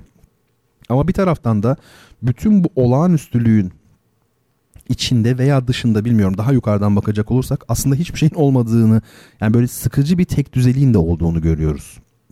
Belki de olağanüstü olan şeylerin artık bizim için olağanlaşmasından bu kaynaklanıyor. Garip bir bileşim üzerinde düşünülmeli yani. Peki şimdi soruya gelelim mi artık? Geçelim soruya. Bu arada Daniel Bey demiş ki İngilizler Daniel, Fransızlar Daniel, Ruslar Daniel. Evet Daniel evet diye telaffuz ederler. Ünlü bir Rus e, Türkler ise kısaca Dani derlermiş. Pratik insanlardır diyor. Türkler pratiktir gerçekten. Dani. Ee, Rusların çok büyük bir violonselcisi vardır. Daniel Şafran. Çok büyüktür ama gerçekten. Çok az bilinir. Ee, Batı klasik müzik dünyasında pek bilinmez. Çünkü Sovyetler Birliği dışında pek çıkmamış biri. Ee, Daniel dedikleri için oradan e, biliyorum. Ben de Emre Bey de adresini yazmış. Çok teşekkür ederim güzel sözleriniz için. Kitabınızı elbette ki hemen efendim göndereceğiz. Şimdi sorumuza geçelim. Bu defa Ömer Hayyam'ın dörtlüklerini, rubailerini. Ee, rubai de ilginç bir kelime. Bildiğim kadarıyla Araplar rubai diyor. Aslında rubai Farsça. Ee, mı acaba tam mı tersi yoksa hatırlayamadım. Dübeyt pardon Araplar da belki dübeyt diyordu. Yani böyle bir tam tersini söyleme durumu var. Bazen öyle olur. Enfiye diyoruz biz Arapça anf burun demek yani ama onlar da burunoti diyorlar. Burunotu yani. Böyle olabiliyor. Soru ilginç. Şöyle bir soru. Harvey Cushing ile birlikte 20. yüzyılın en büyük iki nöroşirurji uzmanından biri olarak kabul edilen çok afili bir giriş oldu bir daha okuyayım. Harvey Cushing ile birlikte 20. yüzyılın en büyük iki nöroşirurji uzmanından biri olarak kabul edilen uluslararası alanda literatüre yaptığı katkılarla ve kendi buluşlarıyla anılan oturmakta olduğu Amerika Birleşik Devletleri Arkansas eyaleti Little Rock kentinin sıkı durun Bill Clinton ve kedi balığı ile beraber en tanınmış 3 markasından biri olan şaka değil yani bu Arkansas'ta Little Rock diye bir yer varmış. Neyiniz meşhur dediklerinde Bill Clinton, kedi balığı bir de X işte neyse o diyorlarmış. 1925 Diyarbakır doğumlu dünyaca ünlü hekimimiz ve bilginimiz yani bilim insanı kimdir? Soru bu. Yani 20. yüzyılın en büyük iki nöroşirurji uzmanından biri kabul ediliyor imiş. Kendine ait buluşları var. Böyle bir takım aparatlar hani ameliyat esnasında kullanılacak falan gibi. Ee, böyle bir e, soru efendim. Sorunun cevabını verene, ilk verene daha doğrusu dörtlükler geliyor. Bu arada biraz e, programı ilk defa dinleyip beğenenler işte oluyor. E, bu eski bölümlerin tamamı SoundCloud'da mevcut. Soranlar da oluyor. Eski bölümlere nereden ulaşabiliriz diye sık sık. Aslında programlarda da bunu anons etsem iyi olur. SoundCloud'da bulabilirsiniz bütün eski bölümleri. 50 küsur bölüm oldu. Aslında güzel bir arşiv değil mi? Yani fena değil böyle işte bir şeyler var içinde. Efendim şimdi bir müzik parçası çalacağız. Bu müzik parçası ile ilgili biraz konuşayım. Şimdi Mili Balakirev Şimdi siz cevabı belki yazmakla uğraşıyorsunuz ama burayı kaçırmayın. Mili Balakirev bir büyük bir Rus besteci, Rus beşleri olarak adlandırılan 19. yüzyılda ulusal ekolün, ulusalcı ekolün en önemli temsilcilerinden biri. Ee, bu adamcağızın İslamey adlı diye bir parçası var. İslamey herhalde İslami demek. Aynen de öyle yani bildiğimiz İslam kelimesi o. Ee, orada herhalde kastettiği işte Kafkas bölgesindeki özellikle Türkleri kastediyor olabilir. Onu araştırmak tabi lazım tam olarak. Ee, şeyin bir sözü var Pushkin'in. Duymuşsunuzdur. Rus'u kazıyın altından Tatar çıkar der Pushkin. Tatar demek Türk demek. Şimdi Rus bestecilerde çok ciddi anlamda Türk etkisi var o dönemde.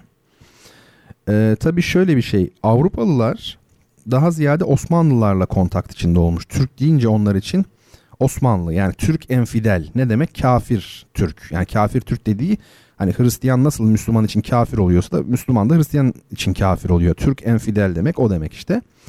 Ee, zaten Türk ile Müslüman aynı şey aslında. aynı kelime. Yani Müslüman diye bir şey kullanmaz Avrupalılar. O, o dönem için söylüyorum. Türk demek o demek zaten. Ama Asya'da yani Rusların kontakt içinde oldukları Asya Türkleri tabii ki o. Bunlar başka. Ee, burada çok fazla etkileşim var hakikaten. E, Balakirev ismi de zaten bestecinin Bala Kır var ya Kır muhtemelen onunla e, ilgili. İslamey dediğim gibi İslam'dan almış adını. Bu bir piyano parçası. Şöyle söyleyeyim e, belli bir döneme kadar herhalde repertuarın en zor parçası olarak kabul edilirdi. En zorlarından bir tanesi Franz Liszt'in Si minör piyano sonatı mesela. Efendim e, şey olabilir işte yani zor eserler var neyse ama şunu söyleyeyim. Ravel, Maurice Ravel onun bir Ondine diye bir parçası vardır piyano için. Üç bölümlü. O inanılmaz tekniktir yani çok zor. Arkadaşına yazdığı mektupta diyor ki yeni piyano parçamı diyor bitirdim diyor. Ondan sonra ve çok zor diyor. Scarbo var üçüncü bölümü. Ee, çok zor diyor. E, hatta diyor İzlamey'den bile zor diyor. İşte İzlamey bu eser. Şimdi dinleyeceğiz. Uzunca bir parça. Andrei Gavrilov e, Rusların çok büyük piyanistlerinden biri. 80'li 90'ların zirvede olduğu yani zirvede olan o dönemde büyük bir piyanist. Şimdi İslamey e, adlı Balakirev'in piyano yapıtını dinleyelim. Ardından sanatın, edebiyatın, efendime söyleyeyim müziğin, satrancın, satranç üzerinde duracağız. Üzerinde durmaya e, devam edeceğiz. Kitabı kimin kazandığını da tabii açıklayacağız. Dediğim gibi Twitter'da Bertan Rona olarak varım ben. Instagram'da da öyle. Fotoğrafları oradan paylaşıyorum.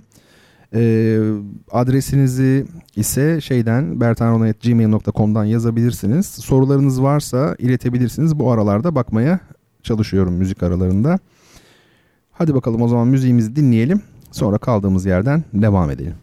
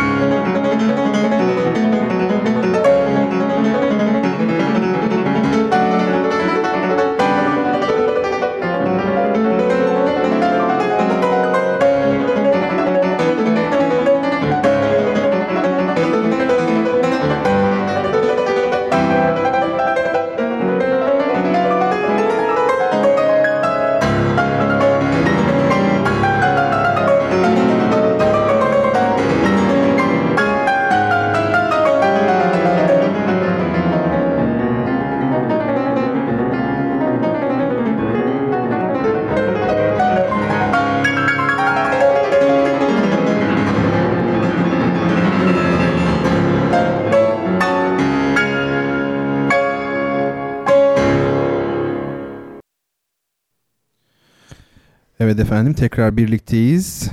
Mili Balakirev'in Rus kompozitör Mili Balakirev'in İslami adlı eserini dinlemiş olduk. Şimdi çoğu insan mesela bu işte çok sesli müziğe yakınlık duymayan diyelim. Yani çok ilgisi olmayan. Herkes yakınlık duymak zorunda değil ya. E, dinlese ne diyebilir? İşte batı müziği falan şu görebilir ama adı neymiş? Adı İslami.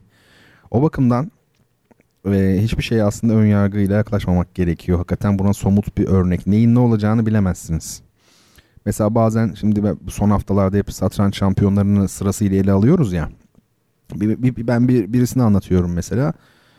E, satranca ilgisi olmayan veya satranç oynamayı bilmeyen, hayatında satranç bir yeri bulunmamış olan bir kimse o kısmı dinlemek istemeyebilir veya ilgi duymayabilir ama büyük hata yapar. Çünkü siz satrancı sadece satranç mı zannediyorsunuz? Veya şiir sadece şiir midir? Müzik sadece müzik midir? Asla değildir. Her şey her şeyle ilgilidir, bağlıdır. O yüzden e, satrançtan da bir şeyler öğrenmek çok önemli. Başka şeylerle bağlantıyı kurabilmek.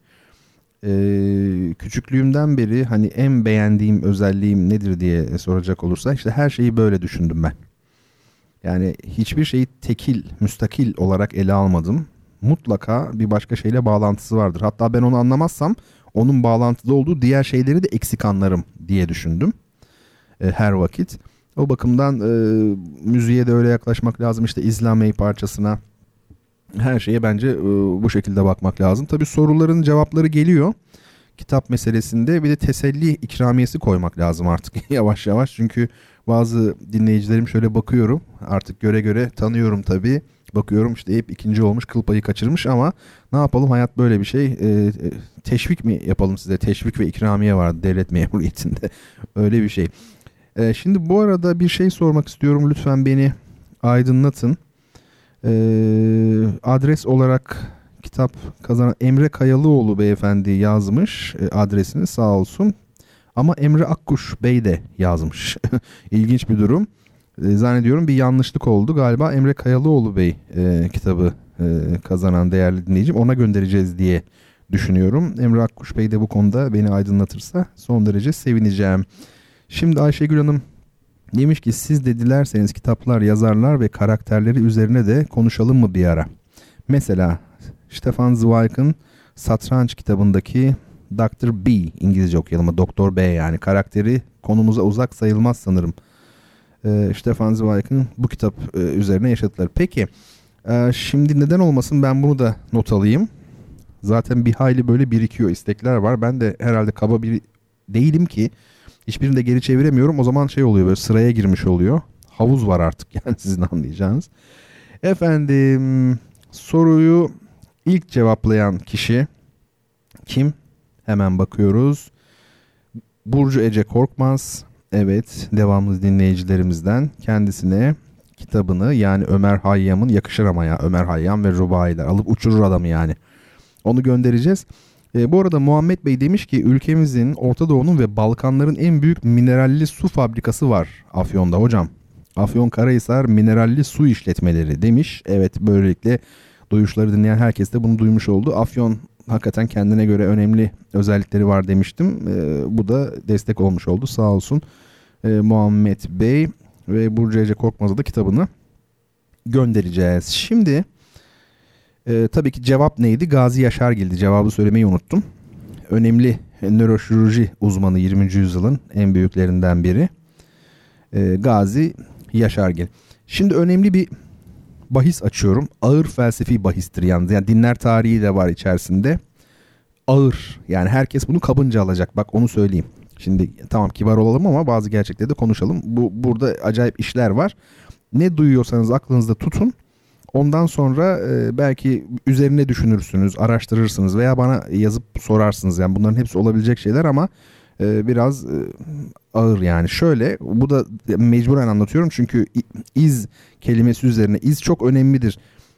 Bazen böyle şeylerim oluyor benim yani derslerde, konferanslarda, bazen işte programda işte şu çok önemlidir, acayip bir bahistir diyorum. Sağ olsun bana böyle e, asistanlık yapan dinleyicilerim var. Onlar da hemen yazıyorlar. Hocam şunu anlatacaktınız falan öyle demiştiniz diyor. İz bahsi. Nedir bu iz? Bildiğimiz iz var ya hani ayağınızı basıyorsunuz. iz oluyor. İşte o mesele bu. Ee, izden ne olur değil mi? Önemli yani ama işte öyle değil. Oluyor. Döbüsü'nün bir eseri var Karda Ayak İzleri diye. Analize etmeye değer yani. Hakikaten bu programda bir gün onu işleyelim. Ben size yine grafiğini onun böyle görsel olarak çizerim. Paylaşırım şeyden. Ee, sosyal medyadan, Instagram'dan. Siz ona bakıp öyle dinlersiniz. Güzel oluyor öyle.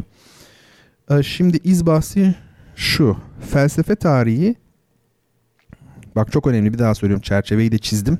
Kabak tadı vermeyi göze alarak bir daha söylüyorum. Önemlidir diye dikkat edin. E, felsefe tarihi aslında dönüp dolaşıp aynı şeylerin konuşulduğu bir tarihtir. Nihayetinde. Bunun ama bir sebebi var. O da şu. E, idealizm ve materyalizm. Aslında kim ne söylemiş olursa olsun bu iki kamptan birine dahildir. Ha ortada duran filozoflar vardır ama bu ortada duranlar daha çok idealizme yakındır.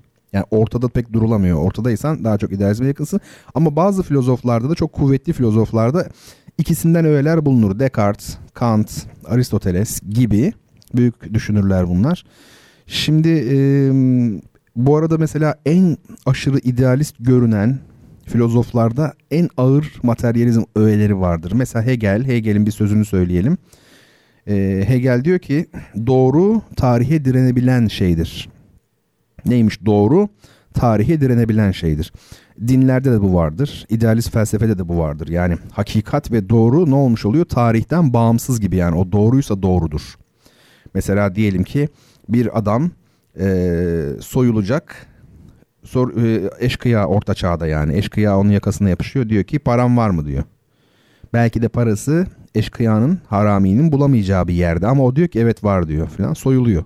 Soruyorlar ya niye söyle yani yok deseydin falan. Hayır diyor ben diyor yani o bunun için bile olsa yalan söyleyemem diyor. Burada ne var? Yarar kavramından bağımsız doğruyu salt doğru olarak kabul etme var. İşte doğru tarihe dirinebilen şeydir. Tabi Hegel bunu tarihsel bağlam içinde söylüyor. O ayrı dava. Geist meselesi anlaşılsın diye sadece anlattım. Şimdi ama dikkat edin doğru tarihe direnebilen şeydir dediğinizde siz aslında doğruluğun kriteri olarak tarihi koyuyorsunuz. Tarih nedir? Yaşanmışlıktır, insan pratiğidir. Bakın %100 materyalist bir e, önerme oldu bir anda. Tamam şimdi iki e, şey var. Kamp var. Bunu söyleyelim materyalizm, idealizm. Şimdi soruyu soruyorum size önemli bir soru soracağım. Bir şeyin nitelikleriyle kendisi bir midir? Zor değil merak etmeyin açacağım şimdi. Bir şey yani herhangi bir şey niteliklerinden mi ibarettir? Materyalistlere göre evet. İdealistlere göre hayır. Ne demek bu? E, idealistler diyor ki mutlak bir varlık vardır. Mesela şöyle söyleyeyim size basit kalem örneğiyle anlatayım. Bir kalem düşünün. Kalem. E, şimdi bu kalemin özellikleri var. Rengi var, değil mi? Boyu var, ağırlığı var, şekli var. Mesela şöyle diyebilir miyiz? Bu kalem 5 gram ağırlığında. Peki tamam. 10 gram olamaz mıydı? Olabilir. Demek ki bu kalemin esas asıl niteliği bu değil. Bu değişebiliyor çünkü. 10 gramlık kalem de var çünkü. Peki mavi bu kalem. Yeşil olamaz mıydı? Olabilirdi. Aha renk de kalemin esas özelliği değil. Ağırlığı şu kadar, boyu işte bilmem kaç santim konuştuk. Şekli işte efendim şu. Dikkat edin. Geriye peki ne kaldı? Bütün özelliklerini değiştirdiğin zaman materyalistlere göre bir hiç. Sadece niteliklerinden ibarettir diyor. Ama idealistler ne diyor? Hayır bir varlık var diyorlar. Özelliği, niteliği olmayan bir şey bu diyorlar. İşte aslında Tanrı olarak soyutlanan şey bu aynı zamanda. Öyle ya bilemezsin meselesi. Şöyle söyleyelim hani kalemin bütün özelliklerini tıraşladık tıraşladık. Geriye ne kaldı? İşte kırmızıdır bilmem nedir ağırdır 10 gramdır hepsini attın. Geriye sadece dır kaldı. Şaka yapmıyorum dır yani ek fiil e, efendime söyleyeyim nedir bu dır ek fiil? E, İngilizce'deki is. Öyle değil mi? Almanca ist Latince est dediğimiz şey. E, bir de eser var ya eser. O da aslında esse dediğimiz Latince olan kelimeyle bu Arapçadan athar aslında geçmiş olan. E, bu kelime de aynı kökenden geliyor. E, şöyle eser işte aslında kainat bir eser mi? Yani birinin bir zatın meydana getirdiği bir şey mi? Buradaki bu eser kelimesine, Arapça eser kelimesine bir şey koyalım. E, mim koyalım şimdi. Bunu çantamıza atalım. Bir çantamız var. Eser bu. Tamam. Yunus Emre'nin bir şiiri var. Diyor ki Yunus durur benim adım. Gün geçtikçe artar odum. iki cihanda maksudum. Bana seni gerek seni. Yunus durur benim adım ne demek? Adamcağızın adı değişmiyor ikide bir. Durur demek aslında ek fiil. Yunus dur. Bugün bizim işte Ahmet'tir, Mehmet'tir, Yunus dur dediğimiz dır var ya işte o. Demek ki eski Türkçe'de neymiş? Durur. Durmak bildiğimiz bir yerde durmak. My name is Yunus. Ne oldu bak is ek fiil. Yunus dur, durur. Şimdi bunları da unutmayın. Is, ist, est, eser tamam mı? Bunlar da burada dursun. Buralarda da bir mim koyalım. Durmak stand. Stand var ya stand hani alışveriş yapıyorsunuz standtan veya stat veya state. Bunların hepsi nedir? Duyma. Türkistan diyorsun mesela Gürcistan o sondaki istan işte o standdaki stan durduğun için orası memleket olmuş artık. Bir de understand bak under altına koyuyorsun stand. Dur düşün diyoruz bak dur düşün abi ya bir işte bak orada da durmak var. Bunları koyduk mu hepsi çantada biriktiriyorsunuz şimdi bunları. Ee, hani bir şey niteliklerinden başka olabilir mi demiştik. Niteliklerinden daha başka bir şey kalıyor mu geliyor. Bu soru bizi nereye götürüyor biliyor musunuz? Tanrı'nın zatı bilinebilir mi bilinemez mi? Çünkü biz ne diyoruz? Tanrı'nın sıfatlarını biliriz ama zatını bilemeyiz. İşte bir dır var ortada onu bilemeyiz diyoruz. Bütün dinler böyle söylüyor aşağı yukarı. Buna e, verilen ilk cevap aslında tarihte bence idealist felsefeyi de başlatan cevap Hazreti Musa'nın e, verdiği daha doğrusu Tanrı ile karşılıklı konuşurken e, bize söylediği bir şey. E, Moshe Rabenu İbranice. E, Tabi Moshe ismi Kıptice aslında da o da ayrı bir şey. Şimdi diyor ki Hazreti Musa çalılık yanıyor ya menora neyse. Diyor ki Hazreti Musa efendim e, Tanrı ile konuşuyor adını soruyor. Senin adın nedir ben ne diyeyim kavmime diyor. Tanrı da diyor ki odur dersin. Bak bir şey söylemiyor. Odur işte dır var yine o içi boş. Odur dersin. İbranice bu Yahve ya da Yehova. Aslında sesler yazılmadığı için sessiz harflerle Y, H, V, H var ya. Yehova yani odur dersin. Şimdi e, Yehova, Yahüve, Arapça hüve bakın nefes ve o demektir aynı zamanda değil mi? Nefes deyince aklınıza esmek geliyor mu? Hani esinti var ya bakın esinti, esmek, esenlik, ruh var, uçucu, espri, spirit bunlar da tamam mı? Sepetimizi attık alışveriş sepeti gibi oldu bu şey var ya hani nadir kitaptan alışveriş sepeti ekle. Esmek, esenlik, espri, spirit, is, ist, eser değil mi? Bunların hepsini biriktiriyoruz. Koku için ne diyoruz? Koku, iz, öz diyoruz, öz pardon. Koku için öz. Hani derler ya papatya özü, bilmem gül suyu özü filan. Öz bunu da ekleyelim sepete.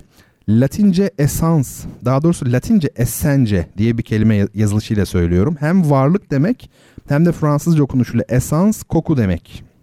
Koku ve varlık, esans, esence, es, essence. Ee, öz kelimesinin Latincesi de ousia.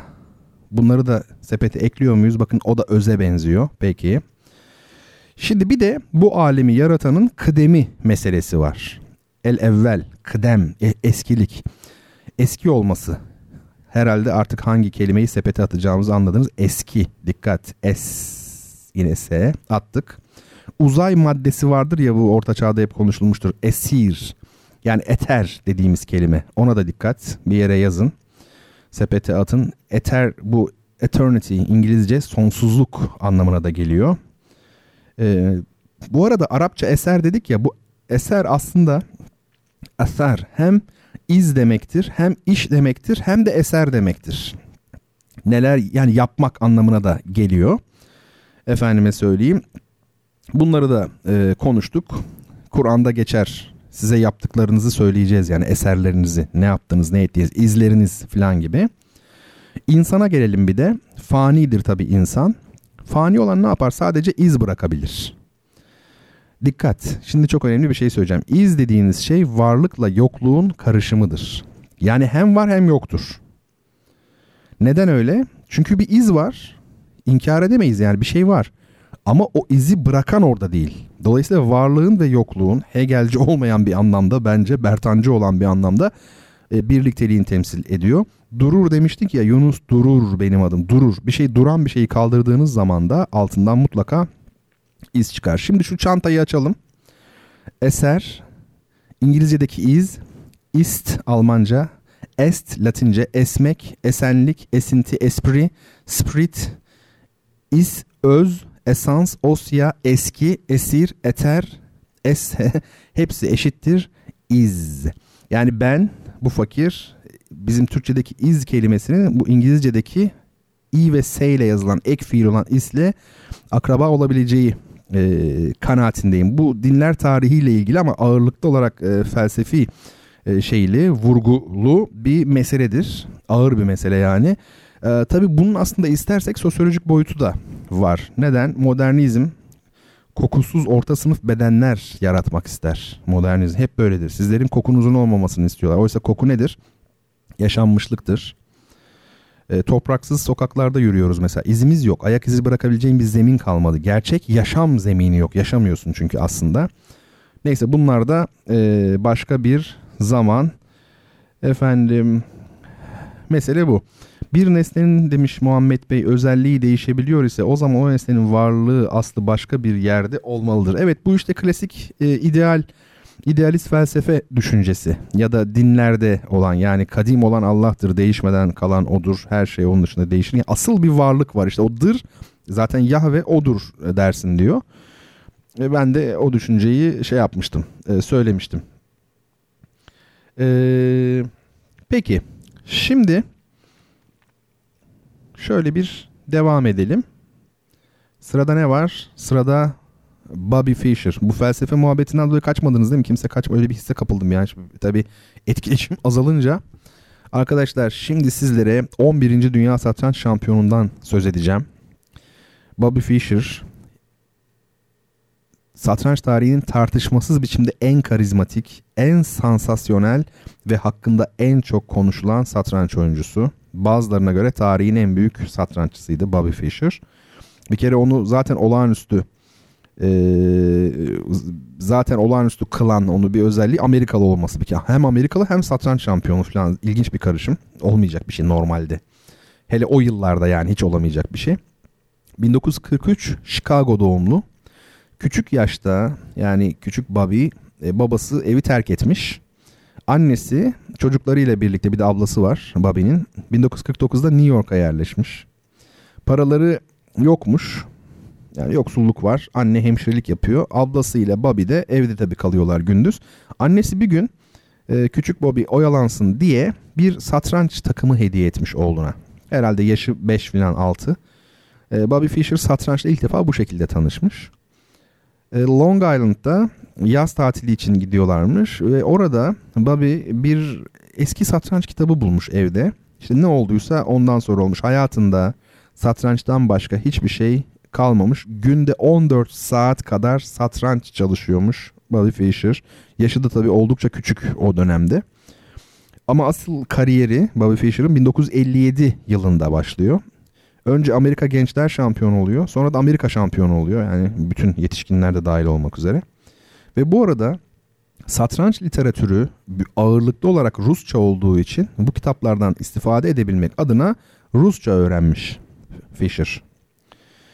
E, dünyada duyulmaya başlıyor. Bobby Fischer adını duyuruyor. 1966 yılında eski dünya şampiyonu Rus Botvinnik onun için ne diyor biliyor musunuz? Bakın burası ilginç. 6 yıl içinde şampiyon olamazsa hiç olamaz diyor. Ve tam 6 yıl sonra Fischer şampiyon oluyor. Bu tabi Botvinnik'in büyüklüğünü de gösteriyor. Tahmin etmiş yani.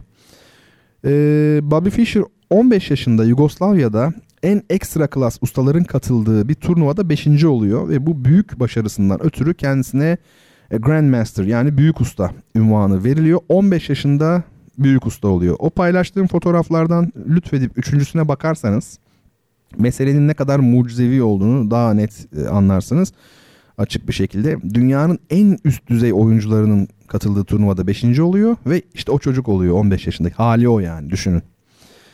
E, Mar del Plata 1960, Bled 1961 gibi turnuvalarda olağanüstü başarılar elde ediyor.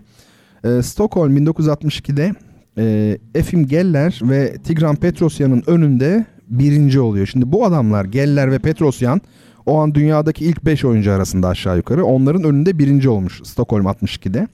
Ve böylelikle 62 yılında e, Curaçao adaylar turnuvasında oynamaya hak kazanıyor. Ne demek adaylar turnuvası? Artık dünya şampiyonunun karşısına çıkacak olan kişiyi belirliyorlar. Yani dünya şampiyondan sonraki en iyi 5'i efendime söyleyeyim e, kendi aralarında mücadele ediyorlar. Efendim şimdi e, ama orada ilginç bir şekilde bakın burası çok garip. E, Bobby Fischer Petrosyan'ın Geller'in, Efim Geller'in ve Keres'in arkasından dördüncü olmuş. Yani normalde güçlü bir oyuncu ama dördüncü olmuş. Ne demiş biliyor musunuz Bobby Fischer? Burada demiş dümen var. Rus ustalar kendi aralarında anlaşarak oynuyorlar. Kendi aralarında birbirlerini yormadan kısa kısa yani 20 hamlelik 30 hamlelik maçlarla berabere kalıyorlar. Ama başka rakiple oynarken bütün güçlerini kullanarak oynuyorlar demiş ve protesto etmiş turnuvayı. Çekip gitmiş. Bu çok ilginç. Sonra tabi bunlar hep sansasyon. Arkasından Sovyetler Birliği'nde hiç oynamamış bir daha. Ee, Amsterdam 64 Interzonal turnuvasına hiç hiç gelmemiş. Şimdi 66 yılında e, Bobby Fischer'ın ikinci dönemi başlıyor sevgili dinleyenlerim. O yıl Santa Monica turnuvasında Spassky'nin dünya şampiyonu Spassky'nin ardından ikinci oluyor. Monte Carlo 66'da ve Üsküp 67'de ise birinci oluyor. Şimdi Tunus'ta Suz adaylar turnuvasının en büyük favorisi kim? Fischer. Yani artık bu turnuvayı kazanırsa dünya şampiyonuyla unvan maçı yapacak. Ee, Fischer bu turnuvada anormal bir farkla öndeyken federasyon ile arasında bir tartışma başlıyor. İşte klimanın sesi fazla, izleyiciler bize çok yakın. Ee, Yahudi olduğu için Şabat'ta oynamak istemiyorum haklı olarak. Ben yani cumartesi oynayamam diyor filan. Fakat federasyonla arası anlaşamıyorlar bu konularda. Anlaşamayınca Fischer aslında dünya şampiyonu yani önde doğrudan unvan maçına çıkabileceği bir pozisyonda turnuvayı yine terk ediyor. Böyle bir oyuncu. İşte sansasyon dediğimiz şeyler bunlar.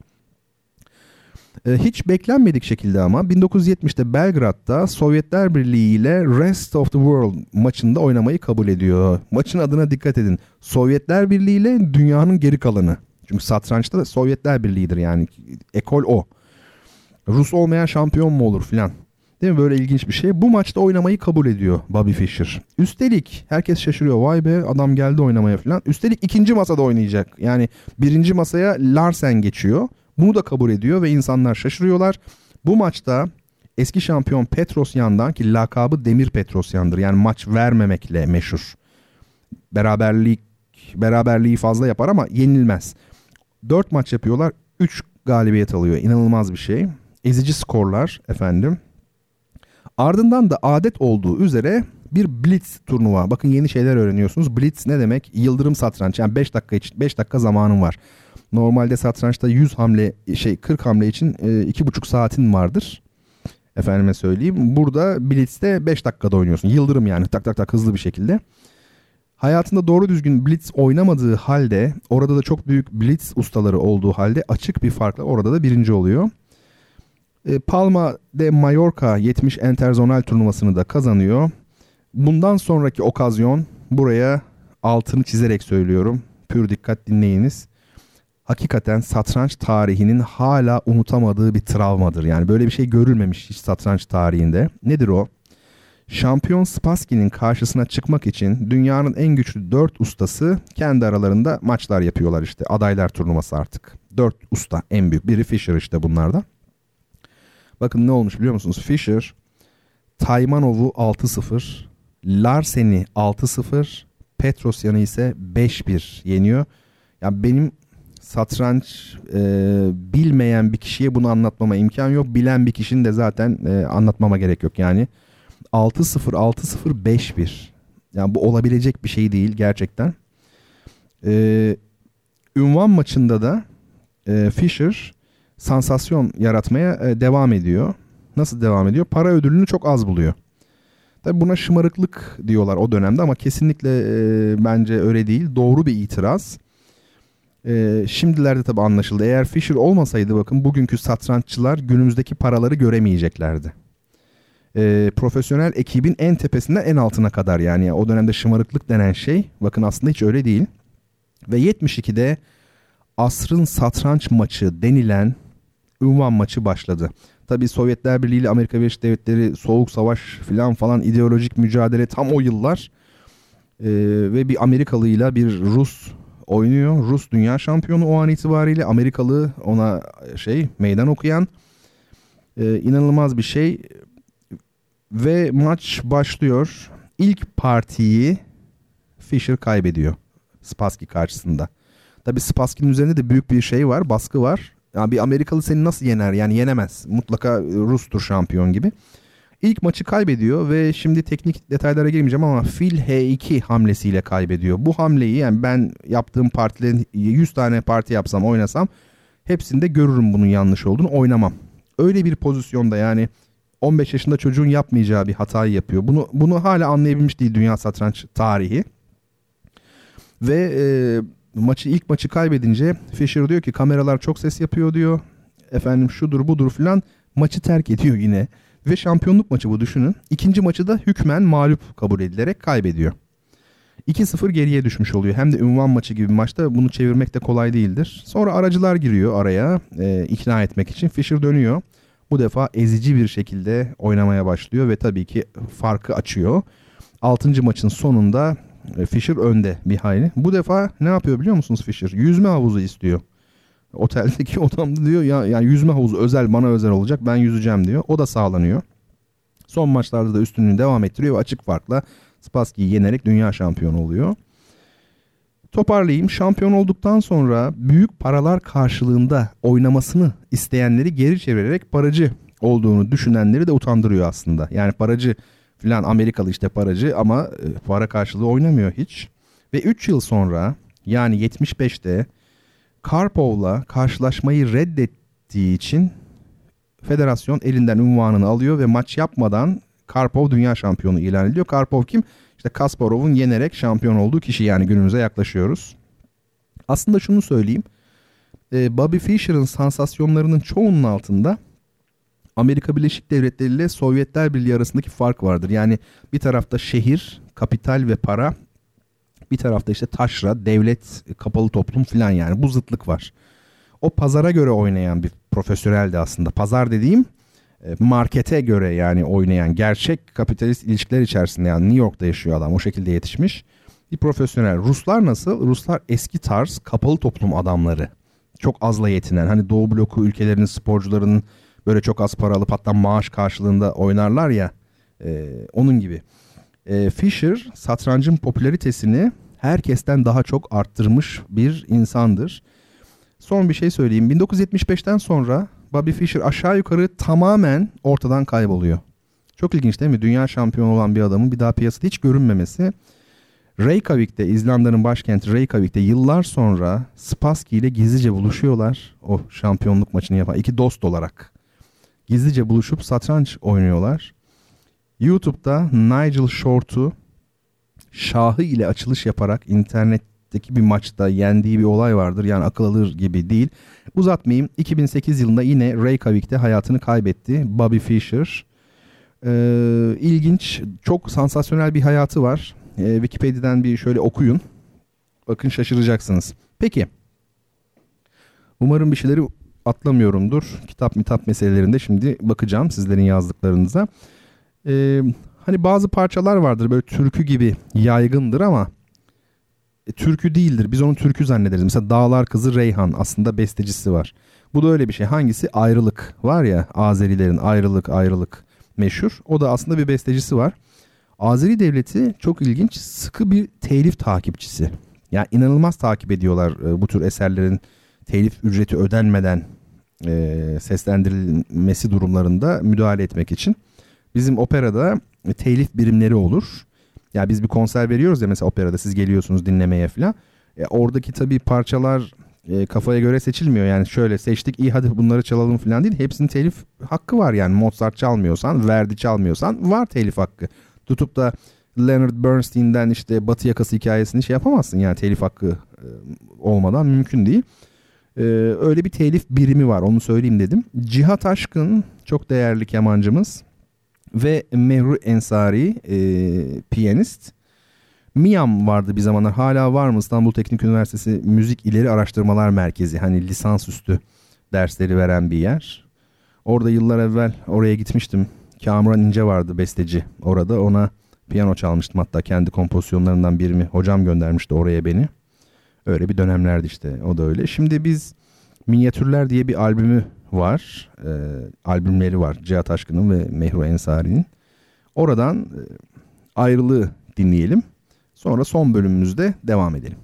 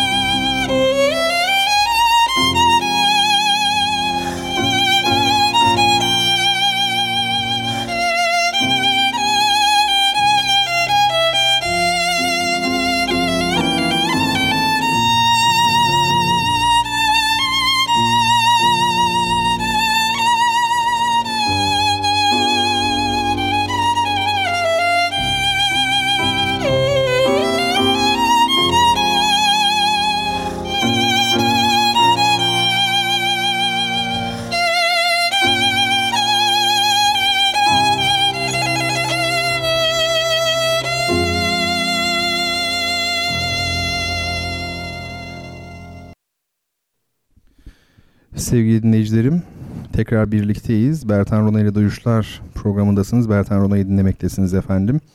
Müzik, edebiyat, sanat, felsefe ve benzeri konular üzerinde durduğumuz astronomi ve satrançta dahil olmak üzere e, programımızın son bölümündeyiz. Şimdi kitap hediyelerimiz devam edecek. İlk iki kitabımızı verdik. Bu bölümde soracağım bir başka soruyla yine bir dinleyicime daha bir kitap göndermiş olacağım. E, efendim bir isim karışıklığı olmuştu. Emre Akkuş beyefendi bana maille bilgi vermiş. Evet ilk siz yazdığınız için Emre Bey e, hediyenizi göndereceğim. Emre Akkuş Bey almış oluyor. Emre Kayalıoğlu yazmış ama nedir onun durumu bilmiyorum. Varsa yazabilir. Şimdi size bir kitap tanıtayım. E, Küfretmenin Kısa Tarihi bu kitap. E, fotoğrafını da paylaştım sizinle. Melisa Mor'un kitabı. Melisa ismi de çok ilginçtir biliyor musunuz? Melas pekmez demek bilirsiniz bunu. Aslında Hititçe bir kelime yani Hititler e, bala mal derlermiş. Mal. Bizde bal olmuş o. E, bu Greklere falan da herhalde mel diye geçmiş. Yani melis arı demek galiba. Melissa bal oluyor. Melas pekmez böyle bir şey. Melissa Moore. Ee, yazarla ilgili kitapta çok az bilgi var. Küfretmenin kısa tarihi yazarının pardon yazarın ilk kitabıdır diyor. Doktorasını Stanford Üniversitesi'nde İngiliz edebiyatı üzerine veren Moore çalışmalarını Orta Çağ ve Rönesans edebiyatı üzerine sürdürmektedir diyor. Kitabı yalnız çevirirken bu adında küfür etmenin diyor. Yani bunda bir terslik var. Küfür etmek olmaz. Küfür etmek şeklinde olması lazım. Küfür etmenin kısa tarihi. Bu da bir kültür tarihi çalışması. Ya çok zevkli bir alan tabii kültür tarihi. Değil mi? Ee, şimdi yazar böyle. Kitabı tanıtayım arka kapağından. Şöyle kimi duygular ruhu kasıp kavurmaya başladığında iki dudağın arasından firar eden kelimeler vardır. Küfretmenin kısa tarihi bu firari kelimelerin kutsaldan dünyeviye dönüşümünün izini sürüyor. Bir toplumu bütün tarihi ve kültürüyle anlamanın yollarından biridir. O toplumun neye ve nasıl küfrettiğini anlamak. Çünkü kutsalsız toplum olmadığı gibi küfürsüz toplum da olamaz. Tarihi ve ahlakı tekerlerine almış birçok işgüzar homurdanabilir. Olsun varsın tarih yazılmaya başladığından beri köpekler havlıyor, insanoğlu küfrediyor ve sözün gücü bize bu özgürlüğü her zaman bahşediyor. Evet biraz da bir anarşizan şeyler var, çizgiler var değil mi kitapta? E, ama şunu söyleyebiliriz başlangıçta söz vardı ya hani e, o zaman tabii küfür de bir söz aslında sözün gücü olmuş oluyor işteki bu. Size bahsettiğim yazıda da bu söylenmiş. E, güzel bir şey de var. E, kısa bir yazı da var ama artık saat çok ilerliyor. E, onu şey yapmayayım, okumayayım size. Freud biliyorsunuz e, kavga etmek yerine küfretmeyi seçen ilk insan medeniyetin kurucusudur demişti. Çünkü küfür dolaylılıktır. Kavga etmiyorsunuz onun yerine dolaylı bir şeye başvurmuş oluyorsunuz. E, halk dili ilginçtir. Yani argo, küfür. Mesela Ferit Devellioğlu'nun bende hem Osmanlıca Türkçe ansiklopedik lugati var evde kitaplığımda hem de e, argo sözlüğü var. Yani sözlükçülük de ayrı bir şeymiş demek. Yani bir taraftan Osmanlıca Türkçe ansiklopedik lugat yazıyorsunuz. Bir taraftan argo sözlüğü. E, argo önemlidir. Can Yücel'in şiirlerinde küfürlü bir dil olur. Onun da kendine göre e, yeri vardır. Yani hayat zıtlıklarıyla hayat. Öyle değil mi? Ee, işte burada da dediği gibi yani bir tarafta kutsiyet var bir tarafta ne var küfür var. Bu küfür tabi hani sövgü anlamında bu kitapta incelediği bunun tarihi yani küfrün derken çünkü hani kafirlik yani din dışı olma mesela ya da inanmama dediğimiz hadise iye de e, böyle algılanabilir yani. Küfrün tarihi değil küfretmenin tarihi demiş e, o bakımdan. Ve ben inceledim bu kitabı çok e, ilginç Orta Çağ Hristiyan dünyasından tabii örnekler veriyor. Bildiği e, alan orası yazarın iyi bildiği. E, kiliselerde bu küfürlerin nasıl yapıldığından tutun e, efendime söyleyeyim halk ağzında neyin nasıl olduğuna dair gerçekten e, e, kötücül e, efendim tekinsiz bölgeleri merak edenler için e, güzel bir şey e, kitap tavsiye ederim hepinize. Hadi gelin şu kitap hediyeli sorumuzu soralım. Üçüncü kitabımızı da gönderelim. Bertan Rona e, Twitter e, hesabına mention olarak yazan ilk kişi olursanız bu defa bendenize ait bir e, kitabı hediye olarak almış olacaksınız. Peki yalnız soruyu sormadan evvel şu bir şey var. Sevgili Ece diyor ki geçen haftalarda duyuşanlardan biri kadın satranç şampiyonu var mı diye sormuştu. Kadere bak ki Fischer bile ALES denemesinde bu soruya bir cevap niteliğinde karşımıza çıkıyor. Evet bu benim iyi bildiğim bir hadise. Size hemen söyleyeyim onu. Bu Bobby Fischer'ın ünlü bir sözüdür. Yani dünyanın en e, kuvvetli kadın satranççısını getirin. Bir at vereyim fazladan. E, meydan okuyorum yani yine yenerim diyor Fischer. E, böyle bir söz söylemiştir evet. E, Judith Polgar'dan bahsetmiştim ben geçen hafta kadın satranççı yok mu diye sorulduğunda. E, Judith Polgar keşke e, yani Bobby Fischer'la bir maç yapsaydı yani jenerasyon olarak pek tutmadılar birbirlerini. Yani yetişemedi ona. E, Nigel Short, Gary Kasparov'la ünvan maçı yapmış olan büyük bir oyuncudur. E, Nigel Short da kadınlarla ilgili biraz küçümseyici yani kadın satranççılarla ilgili bir takım ifadeler kullanmış idi. Ama e, Judith Polgar'dan dersini çok güzel aldı. Polgar onu e, feci yapmıştı yani. E, evet bu Bobby Fischer'ın sözü. Fischer ilginç biri. Maçı kaybettiği hamle o değil hocam diyor. Ee, tabi tabi ama şey güzel bir analiz şey Yaser Seyraman'ın ama o fili H2 hamlesi de hakikaten G3 ile yani hapsedilebilecek bir fili görmemesi hakikaten ilginç. Ona bakayım ben bir daha.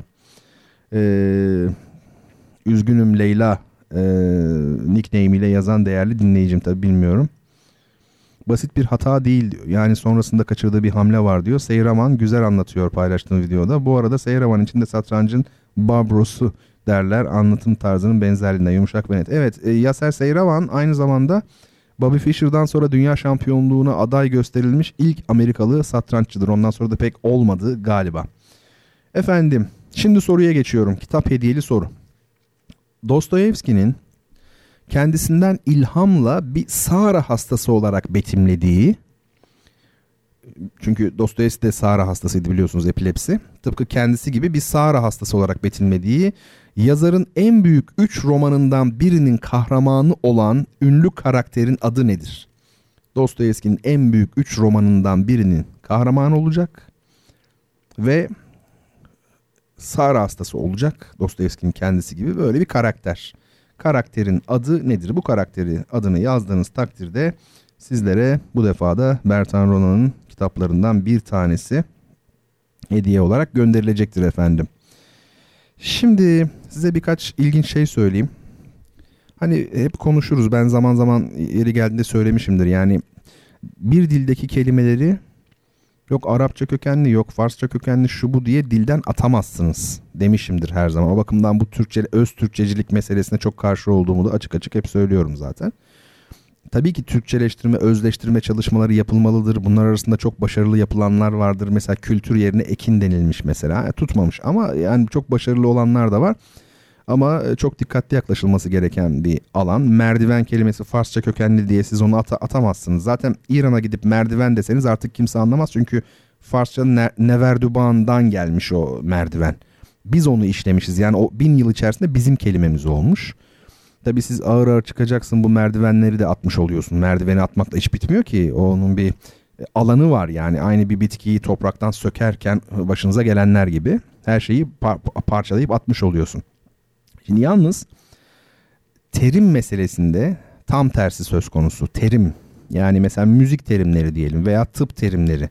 Ha tabii ki tıp e, literatürü Latincedir. Ona amenna ona hiçbir şey demiyorum. Aksi zaten düşünülemez. Hangi dilde yapılıyorsa o bilim orada birikir zaten. Yani bilim ve felsefe kavramlarla yapılır. Yani onlar da kelimeler üzerinde taşındığı için Bugün mesela atıyorum İngilizce bilmeden sosyal bilimler literatürüne nasıl hakim olacaksın yani öyle şey olur mu? Bilim bugün İngilizce ile yapılıyor. Bir zamanlar Arapça ile yapılmış, efendime söyleyeyim Türkçe ile yapıldığı dönemler dahi olmuş olabilir. Şimdi e, şunu diyeceğim. Mesela müzik terminolojisinin İtalyanca olduğu günler de aslında biraz geride kaldı. O bakımdan terimler, terim halkın anlaması gereken bir şey değildir. Terminoloji nedir? Bir e, alanda uzman olan meslek erbabının anlayacağı kelimelerdir terimler. Dolayısıyla yani sokaktaki vatandaşın anlaması gibi bir zorunluluk yok. O bakımdan üzerinde çalışılmalı, mümkün mertebe e, özleştirilmeli ve bir, bir tutarlılık arz edecek şekilde geliştirilmeli. Mesela ecnebilerde de Avrupalılarda da e, yanlış çok fazla. Mesela atonal müzik diye bir şey var duymuşsunuzdur belki. Öyle değil mi? Yani tonal değil de yani ton dışı olan müzik. Ton ne demek biliyor musunuz? Ton perde demek. Yani tek tek sesler var ya do, re, mi bunlar her biri bir ton. Ama siz atonal dediğinizde tonu olmayan diyorsunuz. Ya tonu olmayan müzik olabilir mi? Yanlış adlandırma. Yani e, batı dillerinde çok fazla yanlış adlandırma var. Mesela başka bir örnek. Bizde eksik beşli diye bir şey var. Müzik bilmeseniz de anlarsınız çok basit. Eksik beşli ne biliyor musunuz? İki ses arasındaki uzaklıkla ilgili bir şey. Yani do ile sol hani sayıyorsun ya do, re, mi, fa, sol beşli. İşte tam beşli oluyor, eksik beşli oluyor falan filan. Uzaklığı, yakınlığı değişebiliyor zaman zaman. Önemli değil. Şimdi bakın buna eksik beşli diyoruz. Bir de ne var biliyor musunuz? Eksik akor var. Ne demek eksik akor? Mesela do, mi, sol, si. Bu bir akor. Bundan bir sesi atabiliyorsunuz. Bu da eksik oluyor. Hayda şimdi bir tanesi başka bir şeyi anlatıyordu eksik. Bir tanesi de başka bir şeyi. Eskiden buna na tamam diyormuş diyorlarmış. Yani eksik akor. Sesi olmayan bir sesi eksik olan. Na tamam. Tamam olmayan. Ne olmuş? Düşünülmeden yapılmış. Ee, e, mesela armoniye uyum demişler. Hani armoni var ya ahenk armoni. Bunu uyum diye çevirmişler. Ama mesela armoni kitaplarının ikinci kısmı konsonan armoni. Yani harmoni armoni konsonan diye geçer Fransızca. Bunu o zaman çevirdiğiniz zaman ne oluyor biliyor musunuz? Uyumsuz uyum. Yani armoniyi uyum diye çevirirken ama bir de konsonan armoni var. Onu düşünmemişler. O da uyumsuz uyum oluyor o zaman. Ya böyle bir şey olur mu? Uyumsuz uyum ne demek? İşte terminoloji üzerine e, çalışmak lazım. Başka bir örnek. Türkçenin batı dillerinden önde olduğu bir örnek vereyim mesela. Enstrüman ne demek? Müzik aleti demek. Aslında müzik aleti demek değil. Enstrüman alet demek. Müzik müzik instrument e, bu bu müzik aleti bu olmuş o. Ekonomide de enstrümanlar var. Hani askeriyede de enstrümanlar var. Yani genelde araç demek zaten. Ama ne olmuş? Sonra müzik enstrümanı daralmış, anlam daralmasına uğramış. E, enstrüman deyince artık hadi müzik enstrümanı gibi de olmuş. Yani aslında iki kelime müzik enstrümanı ama Türkçe'de tek kelime çalgı. Yani bu senin önde olduğun bir alan. Ya da mesela operacı diye bir kelime var bizde operacı. Aslında operacı batı dillerinde yok. Var aslında da çok alakasız bir şekilde var. Yani o, o bildiğimiz operacı biz mesela şarkıcılara operada çalışan herkes operacı diyebiliyoruz. E, bu da Avrupa dillerinde olmayan bir şey. İlginç yani e, terim meselesiyle ilgili e, birkaç şey söylemek istedim size. Şimdi cevaplara şöyle bakalım. Evet Ayşegül Hanım Gerçi Ayşegül Hanım kazanıyor biz onun kitaplarını göndermiyoruz. Ya göndermiyoruz değil gönderdik de işte kayboldu o kitap. Kargodan da gelmemiş ilginç ama soruşturacağız onu. Ee, ne güzel iki kitap olmuş oldu şimdi. Ee, Ölü Ozanlar Derneği ile birlikte Prens Mışkin. Doğru cevap evet. Yazan herkese teşekkür ederim. Ayşegül Hanım ilk programı dinlediğinde Ölü Ozanlar Derneği'ni çok severmiş ve o kitabı hediye aldığı için öyle bir tevafuk olmuştu. Şimdi de benim kitabımı ben ona göndereceğim. E, ama e, öbür kitap ne oldu bakacağız ona. Prens Mışkin cevap verenler teşekkürler. Hepinize teşekkür ediyorum. Budala yani idiot romanının karakteri öyle değil mi? Acaba doğru yere mi yazdın demiş. Avşin Abdülbari. Evet doğru yere yazdınız. E, orası yazmanız gereken yer burası. Peki efendim şimdi size bir Son olarak iki konumuz var. Bir tanesi bir gök cismi. Polaris yani kutup yıldızından kısaca bahsedeceğim. Burada da yer yer ufak dinler tarihine gönderme yapar mıyız? Yapabiliriz. Sonra da ilginç bir e, konuyla kapatmak istiyorum. Efendim e, Polaris dediğimiz şey ben size 3 tane fotoğraf gönderdim. İşte onlar Polaris yani kutup yıldızı. Küçük ayı takım yıldızının alfası yani en parlak yıldızı oluyor. Ee, şimdi kutup yıldızı hiç hareket etmez diyorlar ama gün günlük olarak hareket etmez. Bizim ömrümüzde de yani 70 yıl 100 yıl gözlersek biz de anlayamayız hareket ettiğini. Ama aslında geniş zaman dilimlerinde tabii ki hareket ediyor. 2102'ye kadar iyice kutup noktasına yakınlaşacak. Şu an tam kutup noktasında değil zaten. Çok yakınında. 2102'ye kadar daha da yakınlaşacak Polaris.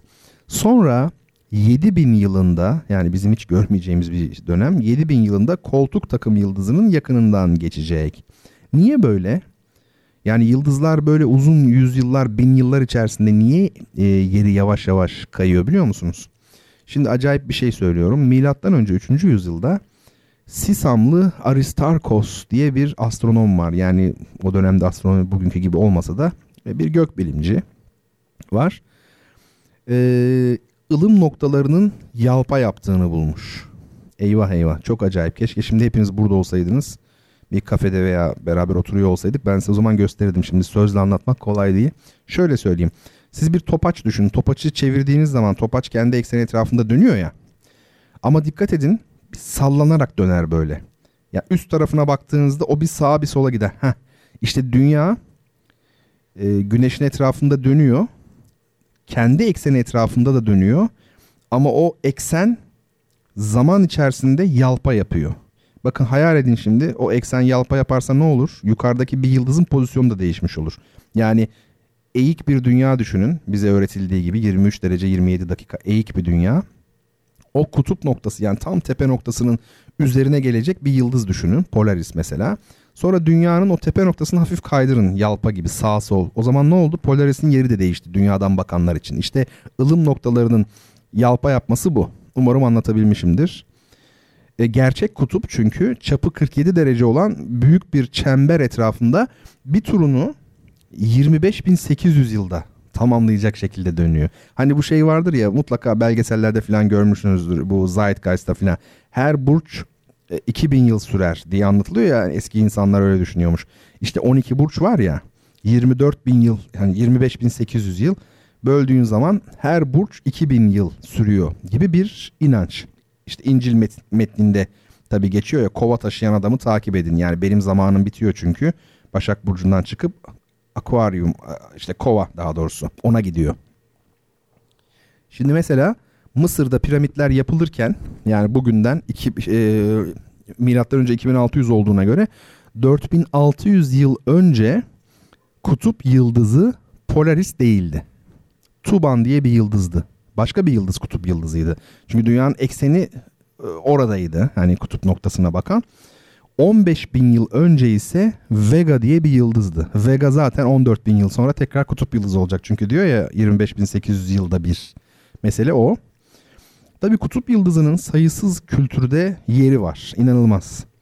Anglo-Sakson e, kabileler ona ne diyormuş biliyor musunuz? Skips Theora yani gemi yıldızı. Niye gemi yıldızı? Tabi denizcilerin kullandığı bir yıldız çünkü. Arap gökbilimcilerde de El Kevkebe Şimali. Ne demek? Yani kuzey yıldızı. Kevkeb biliyorsunuz yıldız demektir. Şimal, kuzey. Yani Şom, Şam, kuzey demek ya Şam da oradan gelir. Şom ağzıl da oradan gelir. Meşrum yani uğursuz şey olduğu için yani sol ve kuzey olduğu için sağ taraf yemin. Benyamin doğru, yemin, sağ hem yemin hem doğru falan filan. Ee, ama Arap gökbilimciler bu Polaris'i aynı zamanda kıble de diyorlardı. Şaka yapmıyorum. Bayağı kıble adını vermişlerdi. Çünkü Mekke'yi bulmak için de kullanıyorlardı zaten. Bu Polaris ismi Latince. Şimdi siz geceleyin mesela ışığın olmadığı bir yere gidin. Köylere möylere böyle hiç ışık olmayacak ama hani. Çıplak gözle açık havada kabaca 2000 civarı yıldız görürsünüz. 2000 civarı. Bunların isimleri yarısı Latincedir, yarısı da Arapçadır. İşte Polaris de Latince olanlardan biri. Polaris 360 ışık yılı uzaklıkta bizden. Ee, aydınlatma gücü ne kadar biliyor musun? Bizim güneşimizin 1600 katı. Yani 1600 kat daha fazla aydınlatma gücü var e, güneşten. 360 ışık yılı uzakta. Yani bize en yakın yıldızlara göre e, uzak sayılabilir. Ama tabii ki kapı komşumuz daha geniş bir şeyden düşünürsen ölçekten. Polaris bir cepheid.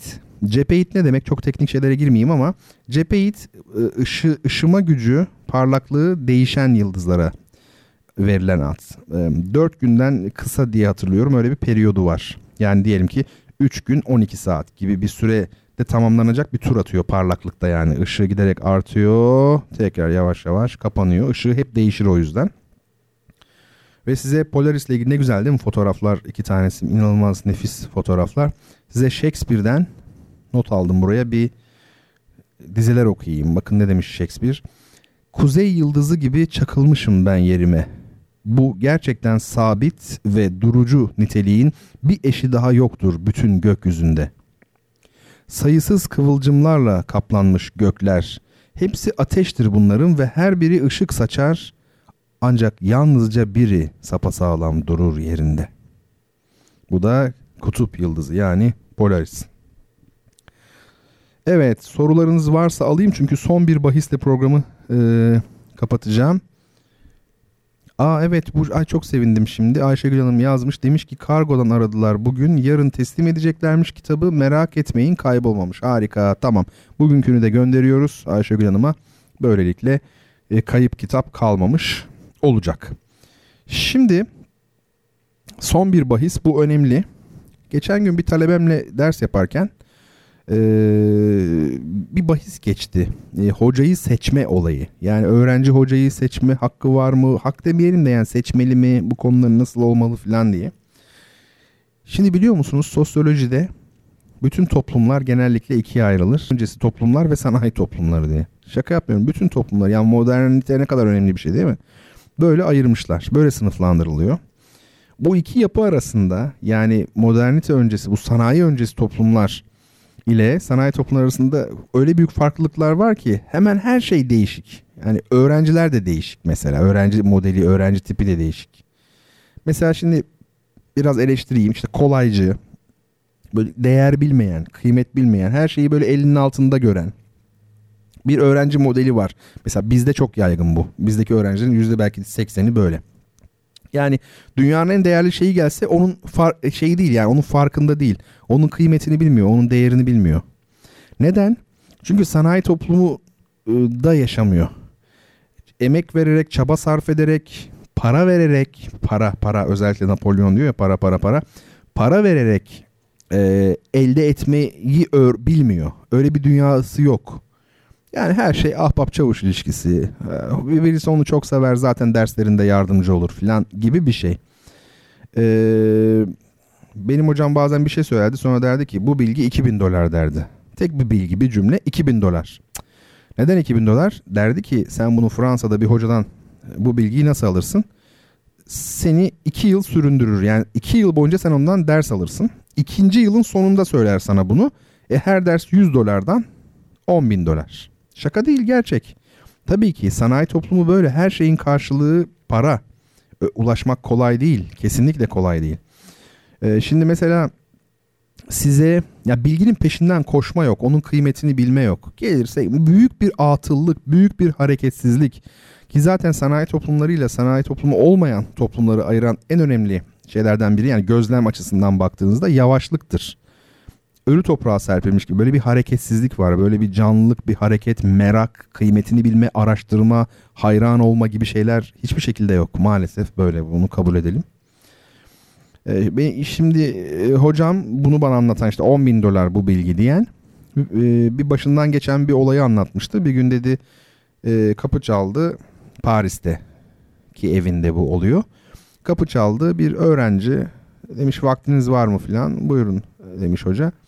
E, demiş ki yani ben bir kompozisyon bölümünde konservatuarda talebeyim. E, sizin öğrenciniz olmak istiyorum. Sizden ders almak istiyorum. Paralı ders tabii bu. E, eserlerimi de getirdim. Bazı çalışmalarımı getirdim nota olarak. Lütfen bana demiş şey yapar mısınız? Hani bir, bir inceleyin. Hani beni reddetmeyin falan. Hoca da tamam demiş yani bir bakayım. Neyse. Şöyle bir baktım diyor. Ya güzel geldi diyor. Ama diyor bir şey ters ne olduğunu bilmiyorum. Yani gün hafta boyu yani bir hafta sonra tekrar buluşmak üzere sözleşmişler. Bir hafta boyunca diyor işlerimi yapıyorum işte okula gidiyorum bilmem ne yapıyorum falan filan ama diyor arada bir aklıma sürekli o melodi geliyor falan falan. Sonra birdenbire böyle bir olur ya eşref saati jeton düştü. Alıp notayı bir daha bir baktım diyor. İçeriden çıkardım Wagner'in atıyorum ya önemli değil isim. Az bilinen bir eseri. Onun bir kısmını tersten yazmış çocuk. Tabii hoca bunu görünce tersten yazdığını tabii bir ahlaksızlık var burada yani. Eser güzel tınlıyor ama çünkü Wagner'den arak var yani. Neyse diyor bekliyorum çocuğu gelsin hani bunu söyleyeceğim. Ondan sonra da işte çocuk gelince ders hocam ders verecek misin sen? Hayır vermeyeceğim. Neden? Çünkü siz işte yalancısınız, ahlaksızsınız falan. Aynen böyle. Çocuk tebessüm etmeye tabii başlıyor. Hoca da şaşırıyor ya bu adam deli mi niye gülüyor falan. Ne diyor biliyor musunuz çocuk? Hocam diyor İşte bu yüzden siz olmalısınız diyor. Ben bu numarayı diyor kaç hocaya çektim diyor. Hepsi yediler diyor benim parçam zannettiler diyor. Siz diyor yemediniz benim parçam olmadığını anladınız. İşte o yüzden diyor ben zaten sizi istiyorum diyor.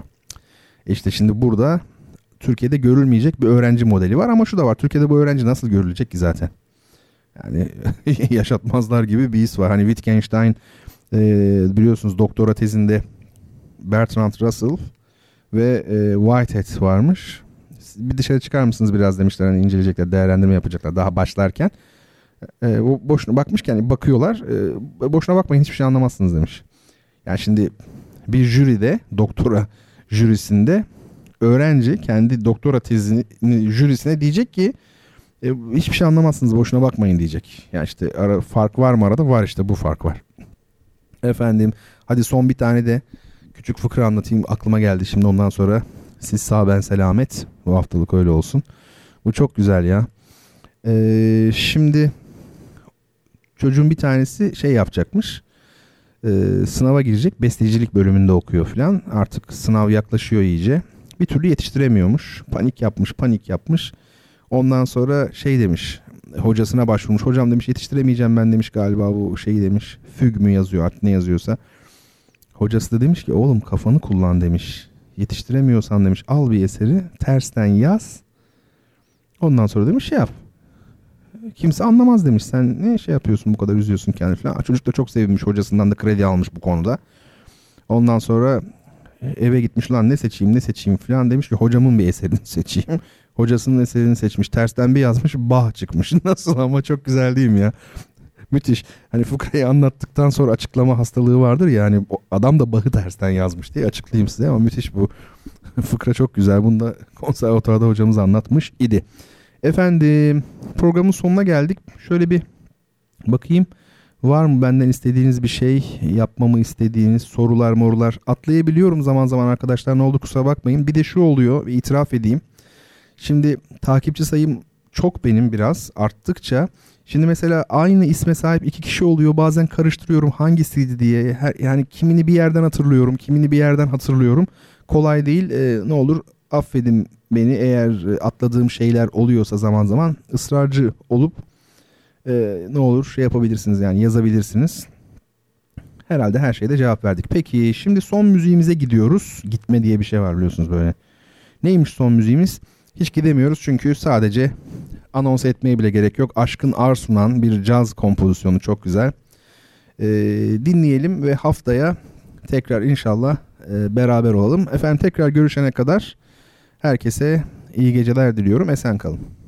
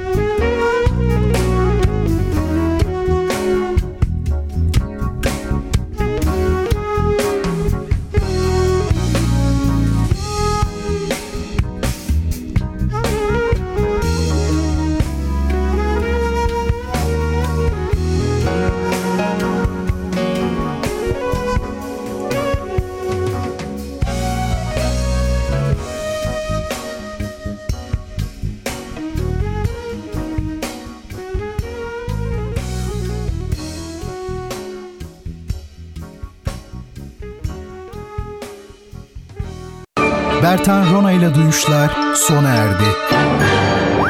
Bu program hakkındaki düşüncelerinizi dinleyen et radyogercek.com adresine mail atarak bize ulaştırabilirsiniz. Dinlemiş olduğunuz programda ürün yerleştirme yapılmıştır.